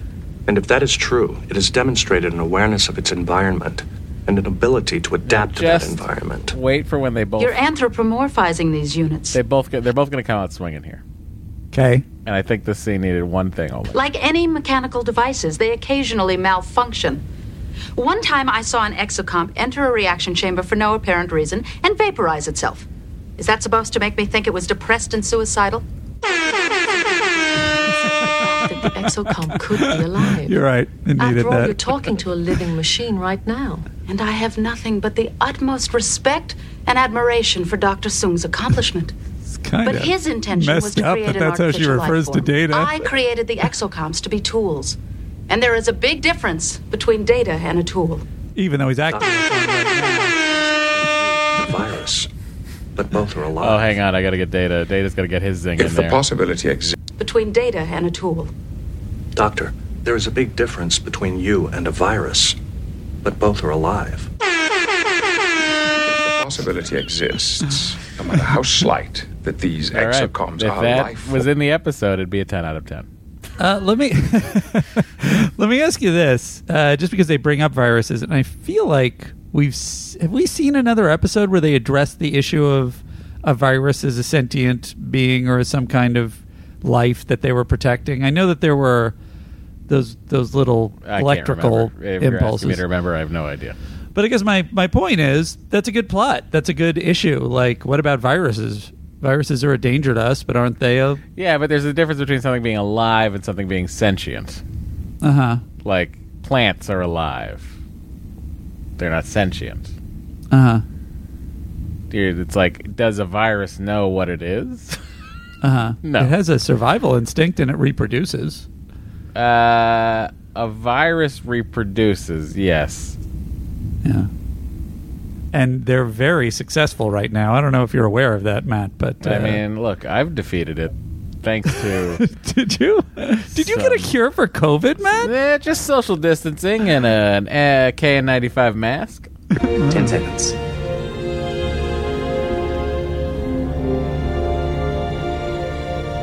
Five, four, three, two, one. That's it. If this had been for real, that conduit would have exploded with the exocomp inside. This one. Go ahead, Doctor. Bring it back in. This seemed like uh, I, I was ahead of the plot here. This seemed this seemed like a like obviously it's going to know that it's fake. I mean, Well, they Captain, seem pretty I think smart. we've spent more than Look at this. I mean, she just cannot wait to get out of there. enough time answering this question. I hope the outcome wasn't too much of a disappointment for you, Mr. Data. It certainly came as no surprise to me. Thank you for your help, Doctor. You're welcome. Well, I consider this time well spent. As do I, sir. Thank you. It would have been funny as if they. Uh, our, our, our, our ship's mission is not to seek out new mining techniques. It's to seek out new life. Why are you being so mean to us? it would have been funny is if when they uh, when they were sending the exocomp in there to to fool it better, if they uh, put on more more of a show of like. All right, he only get, that thing's only got thirty seconds, or it definitely is gonna die, huh, Geordi? oh yeah, O'Brien's That down there. Sir, gonna this thing looks like it's gonna blow up. Barkley creates a holodeck version of an explosion. I was wrong There's another suspecting the exocomp for it to make out alive. with. This was really important to you, wasn't it? You said earlier that I am unique. If so, then I am alone in the universe. When I began investigating the exocomps, I realized I might, might be encountering a progenitor of myself. Suddenly, the possibility exists that I am Something longer that alone. came before me. For that reason, I.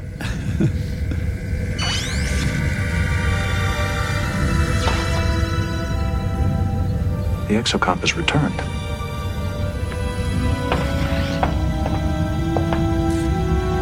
It has a note. Wasn't it supposed to do that? Don't kill me. Previous 34. This is not the ice cream cone I sent it in with.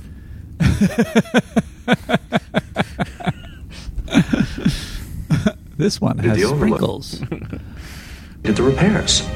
And replicated the correct tool to eliminate the false overload signal. I see no other possible explanation. The exocomp didn't fail the test. It saw right through it.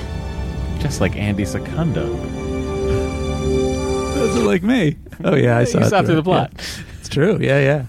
yeah, I'm an exocomp. Yeah, yeah, yeah. I'm an exocomp. If they if they sent me down the conduit, I wouldn't have been fooled either. Guys, this seems like nothing's gonna happen. Wait a minute. Are you guys just joshing me? Why would you be standing at the end of this explosion tube? it seems like you're waiting for me to come out. Immediately. Understood. Doctor, the station must be evacuated. Captain, I might That is an order, Doctor. Now assemble all your personnel on the transporter pad. Now! Does it explain why Picard Enterprise. goes down? Oh, he's got to make his report. Oh, right, right, right. Okay. I do like seeing Picard in action always whenever Sure, it happens. sure. Where's Takenta? He was over there near the impeller control. I'll get him. Takenta! Miss LaForge! Stand by to transport. Captain, you'll be trapped here.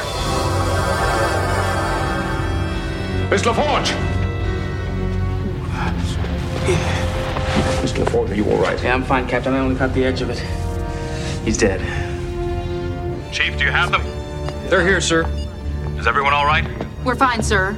But Captain Picard, Commander LaForge, and one of my men are still on the station. Ooh, one of your men's dead. Kelso, can you get them off? I'm trying, sir. I can't establish a pattern lock. Commander, Chief we O'Brien barely- locked me out. Fatal levels in 23 minutes. I mean, this gets bananas. Like, so? oh, just the the the the data locking out the transporter situation. No, sir. Oh, oh yes. My yes, readings yes. indicate that it will fail in approximately 22 minutes. Okay, we've got 22 minutes. I want some options. Can we send a shuttlecraft to evacuate them? We'd never get there in That's time. weird, Worf. Why wouldn't you We need to say shut down the particle torpedo? What if we detonate a low yield photon torpedo within the particle? That's an oh, excellent idea, sir. That's a good idea. Let's do that. Let's do that. We'd have to configure the torpedo very carefully. The I shape can do that. of the shockwave would I be can do critical. that. believe this is the one time I didn't say photon torpedo. and that's the answer. Worf. Uh, by the way, there was this one thing in the previous scene. We don't need to go back for it, but it was just a visual. Visual when they say, when they say, "Let's send the exocomp down there." There's a shot of Picard where he's kind of like, "Yeah, let's send the. Pic- That's gonna be great. Let's see what happens to it." That up. I estimate that it would take a minimum of 65 minutes to properly configure the torpedo. We don't have that kind of time. I could do it in 55. Commander, but maybe still the be dead. exocomps can help us. I can program the baridium power cells to explode on command. They can be configured just like a photon torpedo, but it would only take a couple of minutes. Commander, I must object to that plan. Data, we've been through this. We tested the exocomp and it failed. Dr. Crusher and I discovered that the exocomp did not fail the test. Let me tell you right now, everyone on the Enterprise would have COVID. They are so close to each other, it's ridiculous. It is still my belief we are dealing with a new life form. Mr. Data, you know how much I respect your judgment. But I can't risk the captain and Geordi on the basis of your belief. Prepare the exocomp, Doctor. Commander, if I am robot correct, the exocomps will not allow themselves to be destroyed. They have a sense of survival, and they will shut down before they will comply with the order. Well, then, if you're correct, then let's do it. and see what happens. Yeah. And the like, I just don't understand. Well, that's like, what and the and the way you- problem. the problem is solved here. This is where the, problem is truly solved, and Data doesn't have to risk court martial if any of these people could see the forest of the trees. Yeah, and they and they later basically go through the same territory where it's like, well, explain it to them, but you haven't had to explain anything else to them. They kind of know what's I could up without explaining disconnect it. their command pathways before I program them. That's mean. Do it.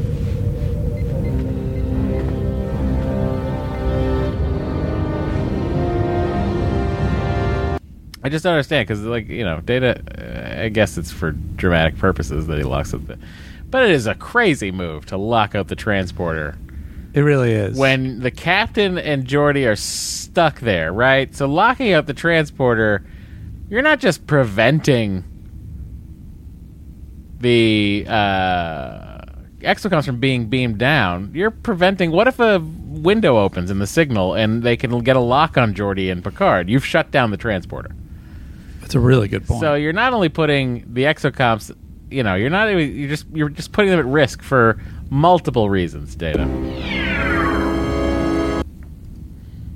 And really also is to your point of like, as as soon as Data does stuff like this, or like the previous one when he hijacked the yeah, Enterprise, you gotta get it's off the ship. eh, Sorry, bud. game's over at that point. Sorry, bud. I think you're really good. You're really cool. You have a nice moral center, but you're a security risk. Order, Mr. Data. You release that transporter lockout now. I cannot do that, sir. If you don't do it, I will relieve you of duty. If you try to That relieve me your of duty, I will sir. crush your skull Under in my Starfleet hand. regulations, No, direct oh, Data. insubordination is a court-martial offense. But I will not release the transporter. Data, those are two of your friends out there. They have saved your life more times than I can remember. I can't believe you'd be willing to sacrifice them like this. Commander, please do not think this is an arbitrary decision. I have considered the ramifications of my actions carefully, and I do not believe it is justified to sacrifice one life form for another. You don't know that the exocomps are life forms. It is true I am acting on my personal beliefs, but I do not see how I can do otherwise. You're risking a lot on the basis of a belief. I have observed that humans often base their judgments on what is referred to as instinct or intuition. Because I am a machine, I lack that particular ability. However, it may be possible that I have insight into other machines that humans lack. If there were a way to save the captain and Geordi without destroying the exocomps, I would jump on it. But we have run out of time, and this is the only solution I've got. Then let me offer an alternative. Transport me to the station. I will attempt a complete manual shutdown of the particle stream. The radiation levels are too high, even for you. Your positronic net would ionize in no time. I can't let you sacrifice yourself. Commander, if I Mm, you can. give my life for my fellow officers, that is my choice. The exocomps no longer have a choice. This is a good command. Then what if we reconnect their command pathways and What's that? This is a good uh, captaining right here by Riker. Yeah, this situation. It out. is. Also, it's selfish because Riker's He's- like, wait a second. If Data goes down there, he'll save the captain, and then I won't become the captain. hmm. And then if I risk Data also, that's definitely who I want to be my first officer. Hmm. I can't do this. We have to do something else. and we give them a choice. You've assumed Send down the the robots. exocomps would shut down before accepting this mission. What if we ask them if they are willing to proceed?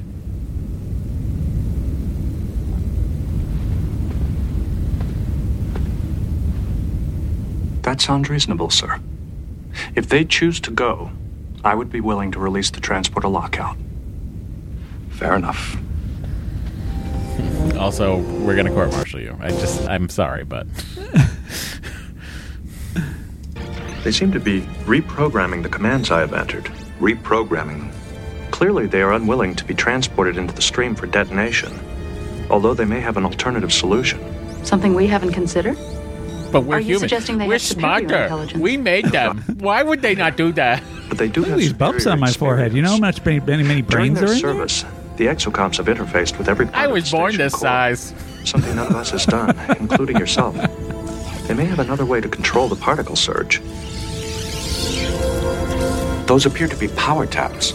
Sir, new coordinates are being fed to the transporter by the exocomps. Now, how did the exocomps are- tap into the transporter?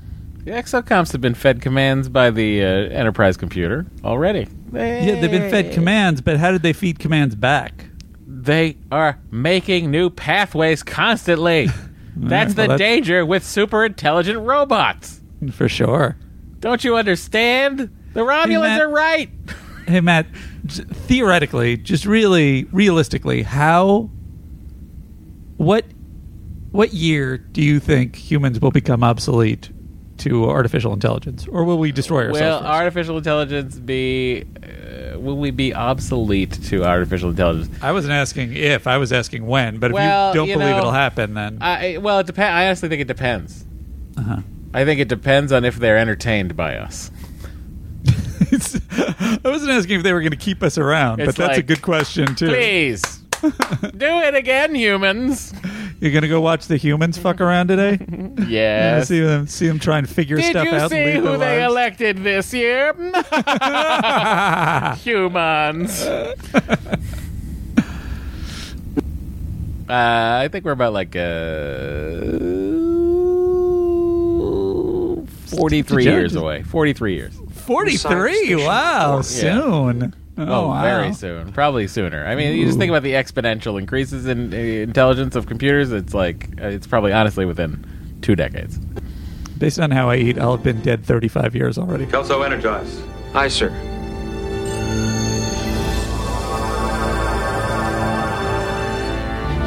Oh, well, la di da, look who energized this time. What are they up to? The exocomps are siphoning power from the core. They're trying to Hey, distort battery the not- particle stream battery's not frequency. That might open up a window that the Enterprise can use to beam us out. If they can modulate the radiation field, it'll work. But they'll have to get the subharmonic frequencies to resonance. Side note: What do you think of my beard, Captain Picard? I hadn't noticed. already. Particle stream I don't look at you in the face. I only look at your com badge and your rank. Occasionally a visor. Drop the force field. The Captain Picard Commander, running the I've got a pattern console. He knows his way around.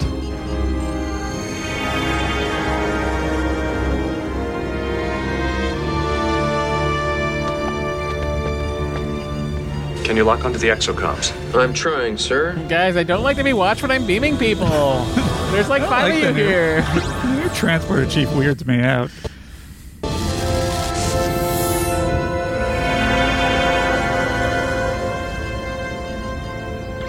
I'm sorry, sir. I was only able to lock onto two of them. For some reason, I couldn't fix a signal on the other one. One of them had to continue disrupting the particle stream.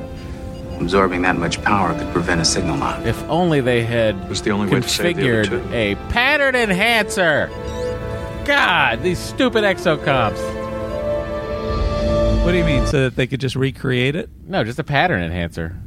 You What know, those things done? that you always see them setting up on spooky away missions. just these, you know, the pole things, the pattern enhancers. You stand in the middle and then you can lock on through an Oh. ion storm or something. Sure. Yeah, yeah. I think I that's what they should have done. they. They should have Yeah, gone down there, sense. made a Yeah. couple pattern enhancers, and then been like, "We didn't even think of that." Yeah. It's just they're all really depressed at the end of the episode. They realize they've already become obsolete. And then like we we that's in ten forward. They're all depressed, and then we pan up, and uh, one of the exocomps now has captain's pips, and is sitting in Picard's chair, just hovering on it. Engage. I must admit, you've given me a lot to think about, Commander Data. Let's see what's out there. I out don't there. exactly know what the exocomps are. Hit it. But you can be assured that until I do, I won't be treating them as simple tools. Thank you, Doctor. I wish your work on the particle fountain had been more successful. Perhaps the exocomps will help you to reconstruct it. I hope they will. And I predict It's really up to them though now, isn't it? Stupid machines. that in a year or two, you will be able to recommend the technology to Starfleet. I look forward to it. I look forward to it. Uh, we have to go though. We have other things to do. More important missions. See you later. Goodbye, mining that- technology. You know this was a dumb mining Something more, mission. Mr. Data. Yes, sir. I thought you might want to know why I was willing to risk your life for several small machines. I think I understand the predicament you were in. It could not have been an easy choice. No, sir, it was not. When my own status as a living being was in question, you fought to protect my rights. And for that, I will always be grateful. The exocomps had no such advocate.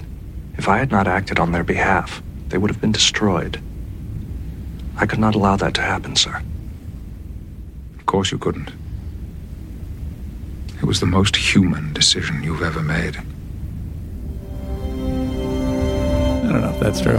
What about the one where he uh, procreated without uh, thinking of the repercussions? Yeah, I'm gonna little- make a baby. I think I want it. uh, all right, that uh, does it for episode nine. Uh, let's hear who might be the MVC. Will it be Geordi, Rocco, exocomps? it the NBC. well, I think it's the exocomps after they take command Uh-huh. from the humans.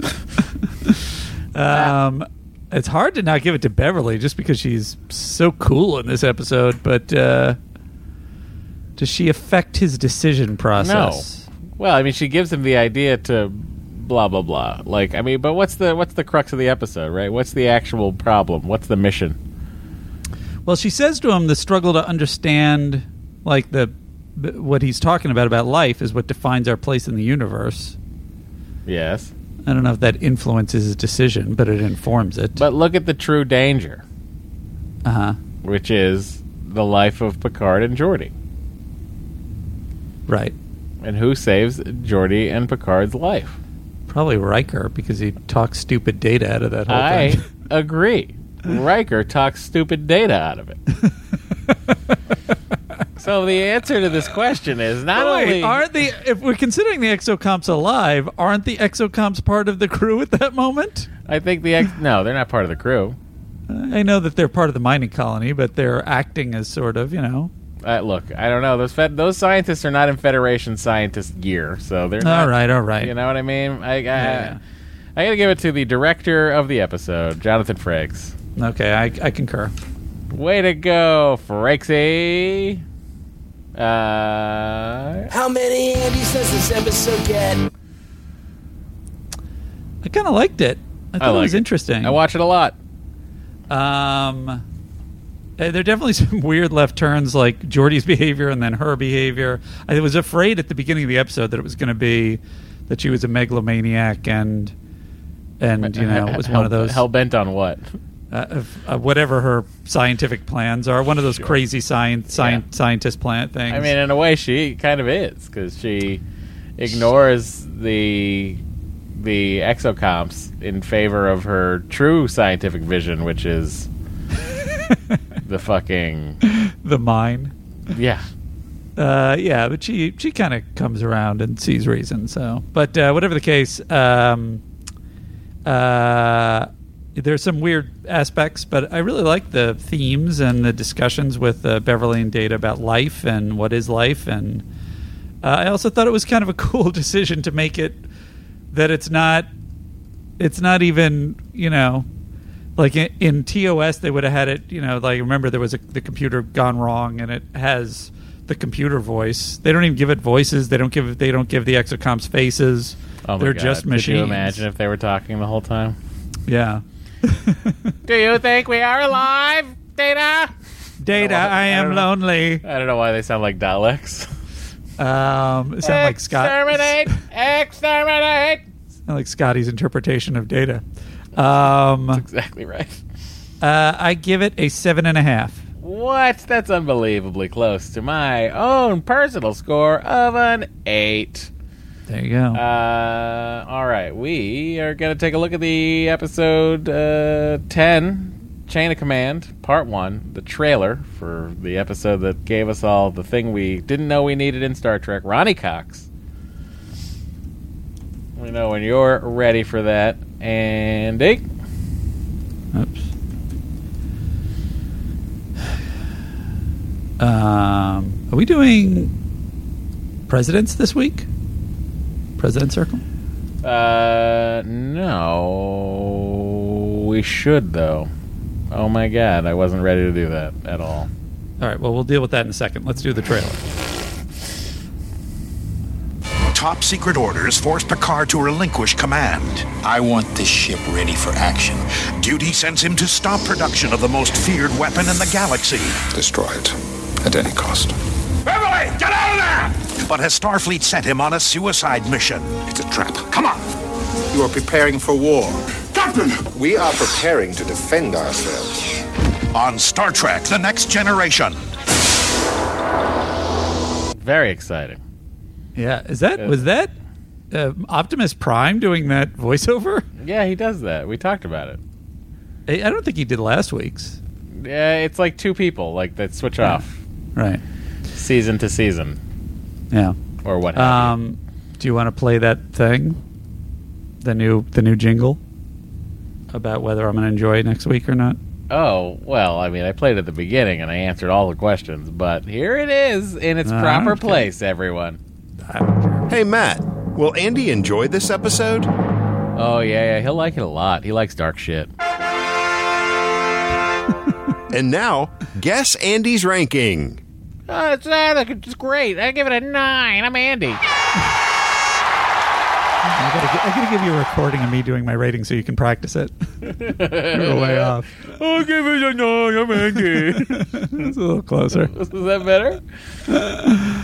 Uh, okie dokie, everybody. It's time to take a walk on the wild side. And by a walk on the wild side, I mean go thank some of our patrons uh, by visiting the President's Circle one more time and saying thank you to those who have chosen to listen to four extra episodes of us every month. Let's head in.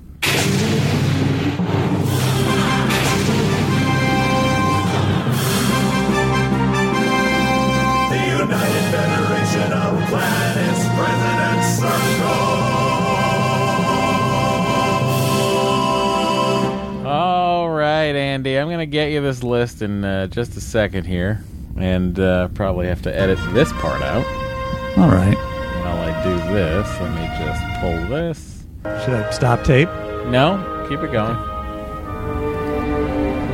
Hey, here we are, the President's Circle. Oh, just listen to the Star Trek Mega Suite playing in the background. So much good Trek music. It's the inner light. Oh, we love this one. Everyone grab a flute as we say thank you to our patrons. And a big old thank you to the following folks Anthony Deacon, Amber Schmidt, Chris Dybel, Andrew, Christopher Finagi, Adrian Bing Clark, Sir Reginald Pennybottom, Duncan Delp, Jet Jurgens, Derek Atkinson, Macon Clark, Tucker Powers, Alex Kubrick, Laura Munoz. I believe that's how I'll say that. Uh, Jeff McGregor, Mike Boo Knackley, Matt Evans, Sterling Moffat, Movie Time, uh, Matthew Cock, uh, Zach Wilson, Jankman91, Nate Richmond, Carrie Hunter, Jason Leach, Ari the Great, Rambush, Jamie McCoy, Brett Schultz, Sean, Jeff Raymondo, Kyle Stanley, Adam Ringgold, Kevin S. Brooks, Adam R. Murray, Chris Wilder, Kat, Jeff Weiner, Michelle Vasige, Jack Churich, Daniel McGowan, Jeffrey Maddox, Hayden Battle, Sunshine 51, George Porter, John Carr, Michael. I'm going to go with Chukalich or Kukalich. Michael, correct me if I'm wrong. Parenthetically right, the phonetic way to spell it. Katie Brozek, Alex Cooper, Melody, the one in Australia. Sean Russell, Michael Melody. Parsons, Jess, who is attracted to Andy, Grace Ellen Mixner, Baron Von Pooh, Charlie, and Matthew Tome. And also thank you to Daniel Harris, Lieutenant Thomas McGowan, Lieutenant Jack Diamond, Lieutenant Jim- Commander Junior Grade, You're John adding you're adding ranks to everyone. They know they're lieutenants. He's yeah, but he's called himself a commander, so you know junior grade, and you know you can't uh, you can't give yourself. I guess commander junior grade just sort of I don't think Commander Junior Grade is a rank that exists, John. All right, there you go.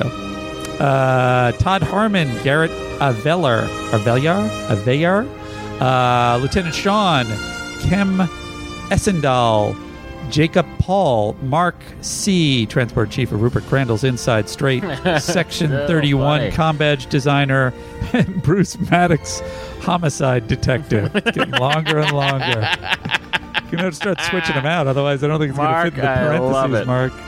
Uh, Lieutenant Josh Moore, Benjamin Garcia, uh, Jesse Elliott, Steve Buchan, Heather Knight, Jason Burtis. Thank you to Jeroen Severin. I would say that's Uh, probably honestly that's probably a uh, a Huron.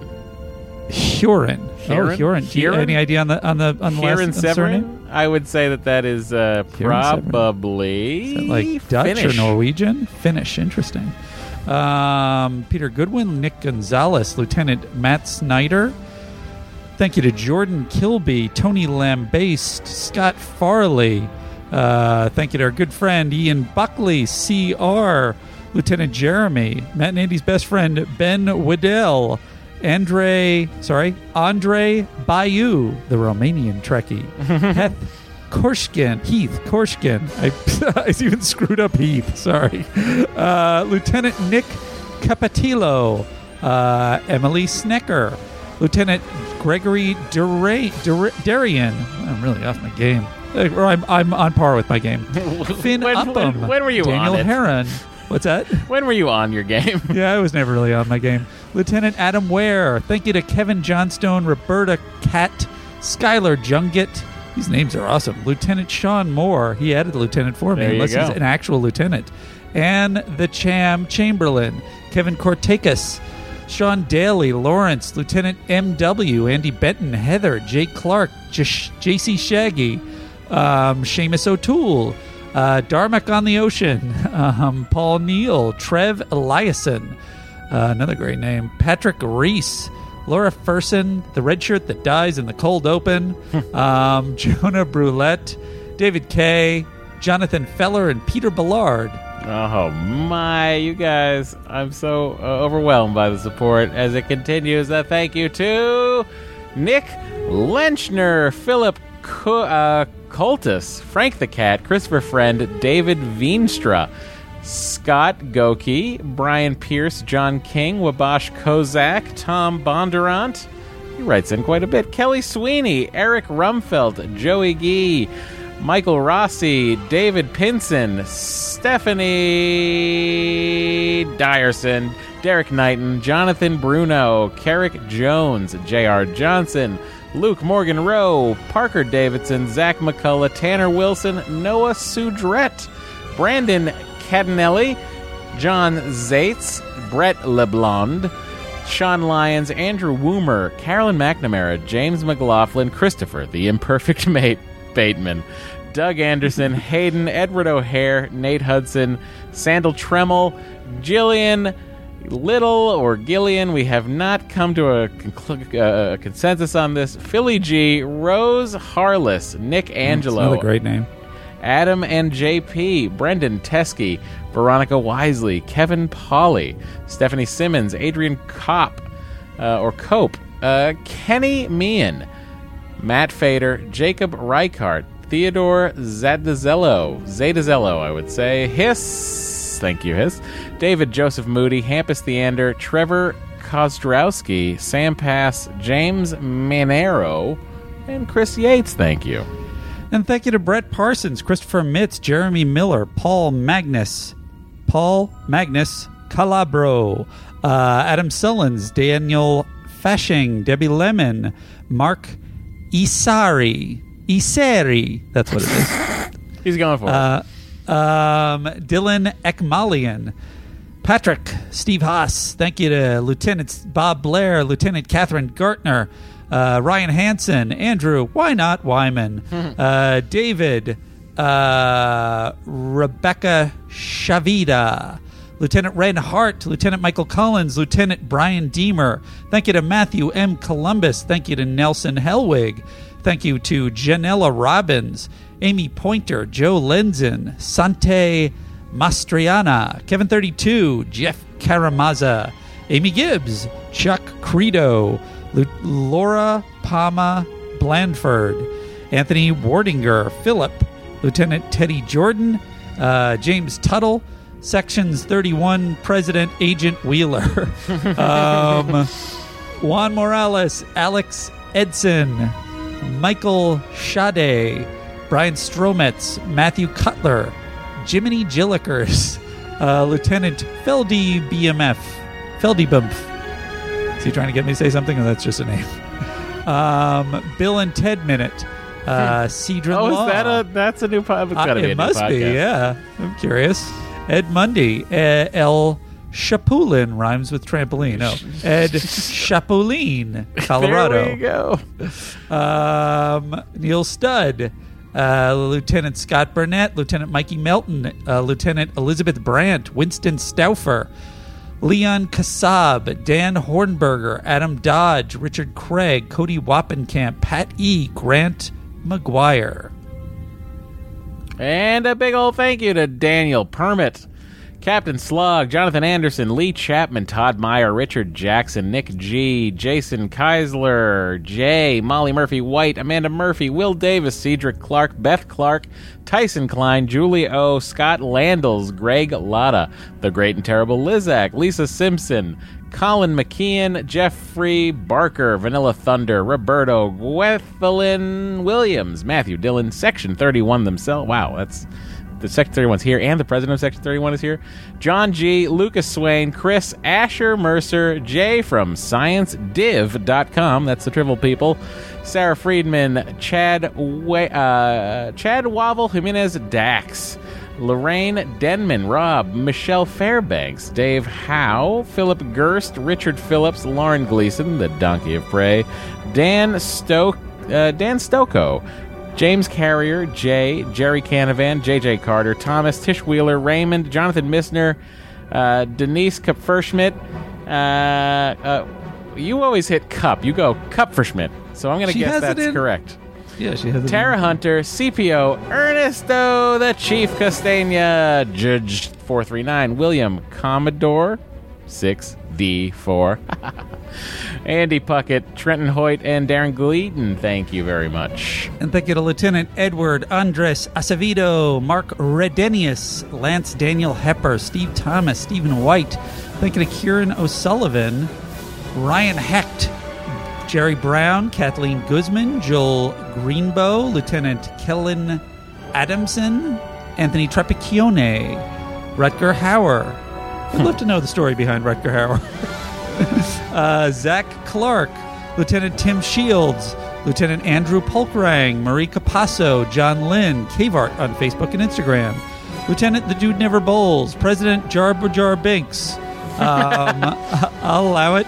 Uh, Lieutenant Zach Crum, Erica Vanover, uh, Werewolf with the Chinese menu in his hand, Lieutenant Joe Moore, Lieutenant Tim Collins. Thank you to Thomas Nettleton. Thank you to Glenn Wakely, Brian Rowinkle, Frederick Rombouts, Daryl the Animal Noy, Kate Lee M, Lieutenant Catherine, Jeff the Human, and Maximus the Dog, Wesley Crushing That Ass, Cassia, Lieutenant Nick, Dan Billing, Jonathan Sourshell, Jennifer Letter, Lieutenant Judith Haynes, Cody Stanley. Thank you to Stephen Cotter. Thank you to Kip Corbett. Thank you to Jack Cavici. Thank you to Jeffrey Child. Thank you to Rob Baptiste, Matthew L. Wint, Robert Denton, Dim, Lieutenant Catherine Novacek, John Turin, Andrew Alex D. Geslin, Joyce Hudson, Carmen DeHoog, Eric B., Stephen McIvar, no, McVicker, uh, Lieutenant Aaron, and William Temin. And a big old thank you to Adrian Carter, Marcus Erlinson, Barry Wallace, Galactic President Andrew Reeves. He's not the president of the Federation.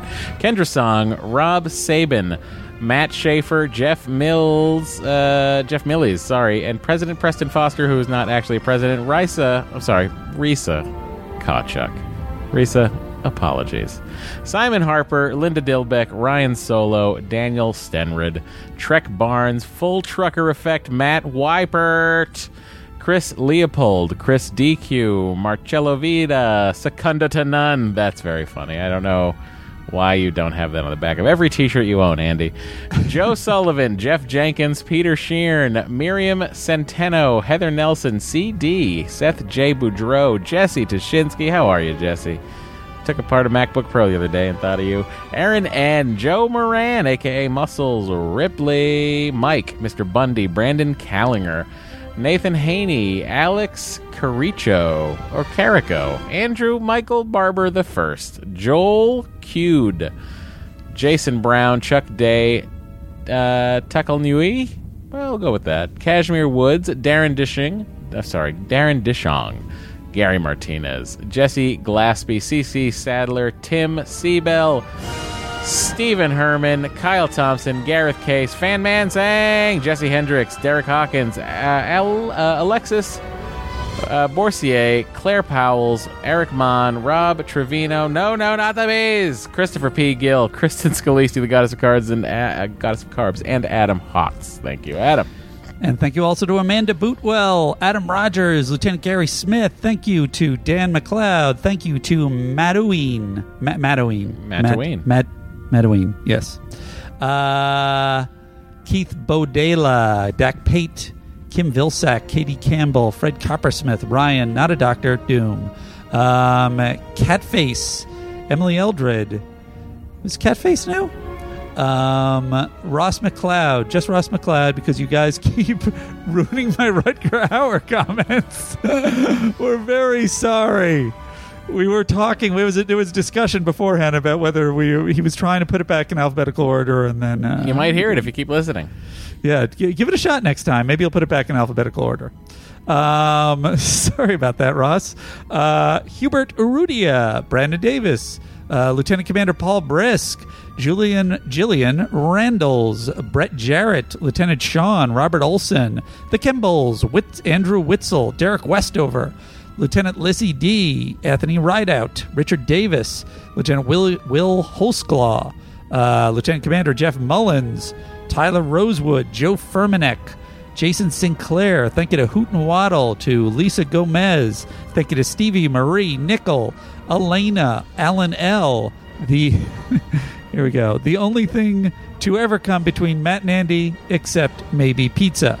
Uh, Mark Mitchell, uh, Steve Harcourt, Katie Whitestone, uh, Lieutenant Paul Sharp, Catherine Shimmons, Lieutenant Christopher Colbert, Dan Kostelik, Andrew Ingram, Chad Fate, Jason Warrend, Daniel Perez, Matt Burke, Kevin Brown, Ben Roach, William Smith, Mike Webster, Thomas Peering, Srikanar, Brian Adams, Paul Carl, Carly, sorry, Kelly Coe. And rounding out our list of wonderful President Circle members, we've got Elizabeth Simpson, Claudia, Brian Hellman, Karen Vanoff, Chief Tactical Officer Troy Ray, Mike Jones, Rachel Dillon Snyder, Brett Euler, Amy Giles, Stephen Pierce, Stephen Small, Julie Phillips, Sandra M., Mike Gaylord, Ron LeBlanc, uh, James Baker, Laura McCarricker, Frederick Roy, Jonathan Wentz, Martin Hedegaard Peterson, Jan Leppert, Cosmo Moore, Lisa, Carolyn Land, Whiskey Ben 77, Chris Nedgewitz, Captain Crandall of the Inside Straight, Linnea Hyun, uh, Linnea Huynh, I'm sorry. So you phonetically spelled it and I just read and then didn't think. JD Cohen, Brian McDonald, Chris Love, Tim Cullen, Tony King, Scott Lieberman, Alexander Perry, Diane M. Martin, Robin Larson, Katya Willishin, Kelly Newman, Command Master Chief Rob Garrison, Nicholas Payne, and Lindsay Connor. All Lindsay in caps. all in caps. Lindsay Connor. I love it. Uh, thank you all so much. Uh, again, you've. Uh, Guys, there's more and more of you. in You've the given us Patreon. the drive to continue to talk into microphones while remaining miles apart. It's true. As Matt goes into working again, I think uh, it's especially uh, nice to, to feel the support from you guys. I gotta be honest, my first day of work, and I had way more energy than I thought I would. Like my first post work podcast recording. I'm very impressed. I really was bracing myself to. I was uh, bracing myself to be handling a mood. asleep. Yeah. And uh, you know what gave me the energy? These President Circle members. They God gave me the y'all. energy, Andy. no one it. else. Only you guys. no one. Oh, I've lost it. All right. Andy. That's, pro- that's what the voice for the uh, exocomp should have been. No, we'll die. We can't go in there. There's rocks. Those rocks are gonna explode. Those, those rocks will blow. Do you know how many Uh, rocks are down there? Such a dumb voice. I can't even maintain it. Uh, Andy, uh, a pleasure. I'll see you uh, later this week when we record Voyager for some special presidents who might be in a circle. Looking forward to the circling up for the circling presidents and the Oh, Voyagers. I love circling. Up, down, all around. And, uh, oh, let me just uh, see if I can pull this in here. I just want to leave us with uh, just quick bit of uh, insult theater. One more time. just get that. We just get the uh, just get the horn ready. You're preparing a shot for me? After all, you're talking to a living machine right now. And I have nothing but the utmost respect and admiration for Dr. Soong's accomplishment. But his intention was to create an artificial life form. I created the exocomps to be tools. And there is a big difference between data and a tool. There is a big difference between you and a virus, but both are alive. All right, everybody. Slam dunk in your face. Disengage. Follow Star Trek The Next Conversation on social media. You can find them on Instagram and Twitter at Star Trek TNC. On Facebook, search for Star Trek TNC and join the Face Group. Send comments, questions, prime correctives, and anything else to sttncpod at gmail.com. And if you'd like to leave a voicemail, call 816 Trek TNC. That's 816 873 5862. For callers outside of the United States, use country code plus one. And don't worry, no one answers the phone, it's only for messages. If you've got something to mail to Matter Andy, send it to Andrew Secondo, P.O. Box 46898, Los Angeles, California 90046. And please send an email to let them know that something is coming. Finally, to support the podcast and get even more content, visit patreon.com forward slash Star Trek TNC. Be a lieutenant for only $5 per month, or join the President's Circle for $17.01 per month. And should I put it back to alphabetical? Do you think these people have figured out the, the order in which they're being read?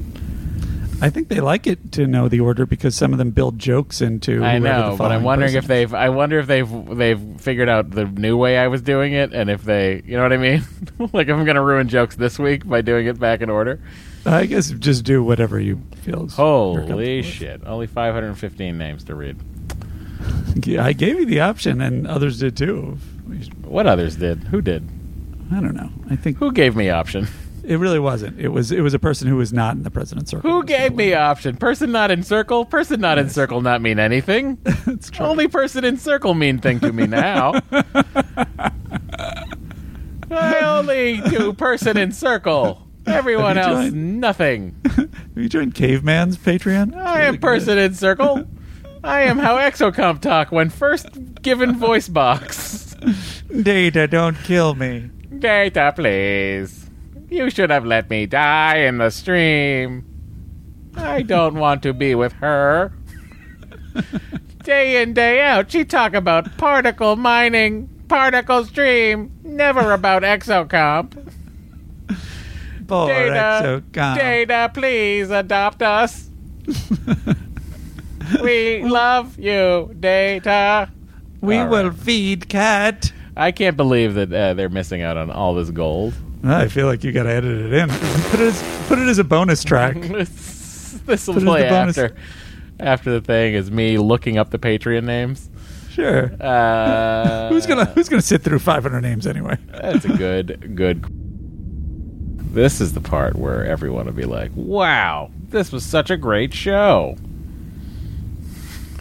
I love when you, I love when Matt looked for the thing for so long. that would be a worst. Not uh, atypical for us, though. Why Matt look for things so long? Uh, okay, and perfect. I got it down to a very manageable nine pages. Uh, let me just bring this up to here. Let me hit the print button. Let me make it a PDF, and from pages one to nine. So, Andy, I think we should just trade off pages. It's just going to be much quicker if we do it that way. I think. Yeah. Uh, Sounds good. save as a PDF. And uh, Andy, you have access to your Dropbox. Uh, yes. Oh, you mean the the yes? Yeah, so head into. Uh, I think it's in today's sounds. Oh, today sounds okay. I just, I just August members. Got there it. you go. Okay. All right. Oh my god, it's so big, so huge, so many names. Let me download this. It's too small. No, just just zoom in, just open it up, and then hit the command plus. Okay. It's not. Uh, oh wait, there's a plus over there. No, it's. It's uh, not agreeing to do it. It's It's making. not, uh, it's not agreeing to zoom in. It is making the X and the chat thing huge, but not the. The X of the chat thing. Where are you? Uh, from. Just double click on it to open it. I, I did. Huh. All right. Uh, let me just download it.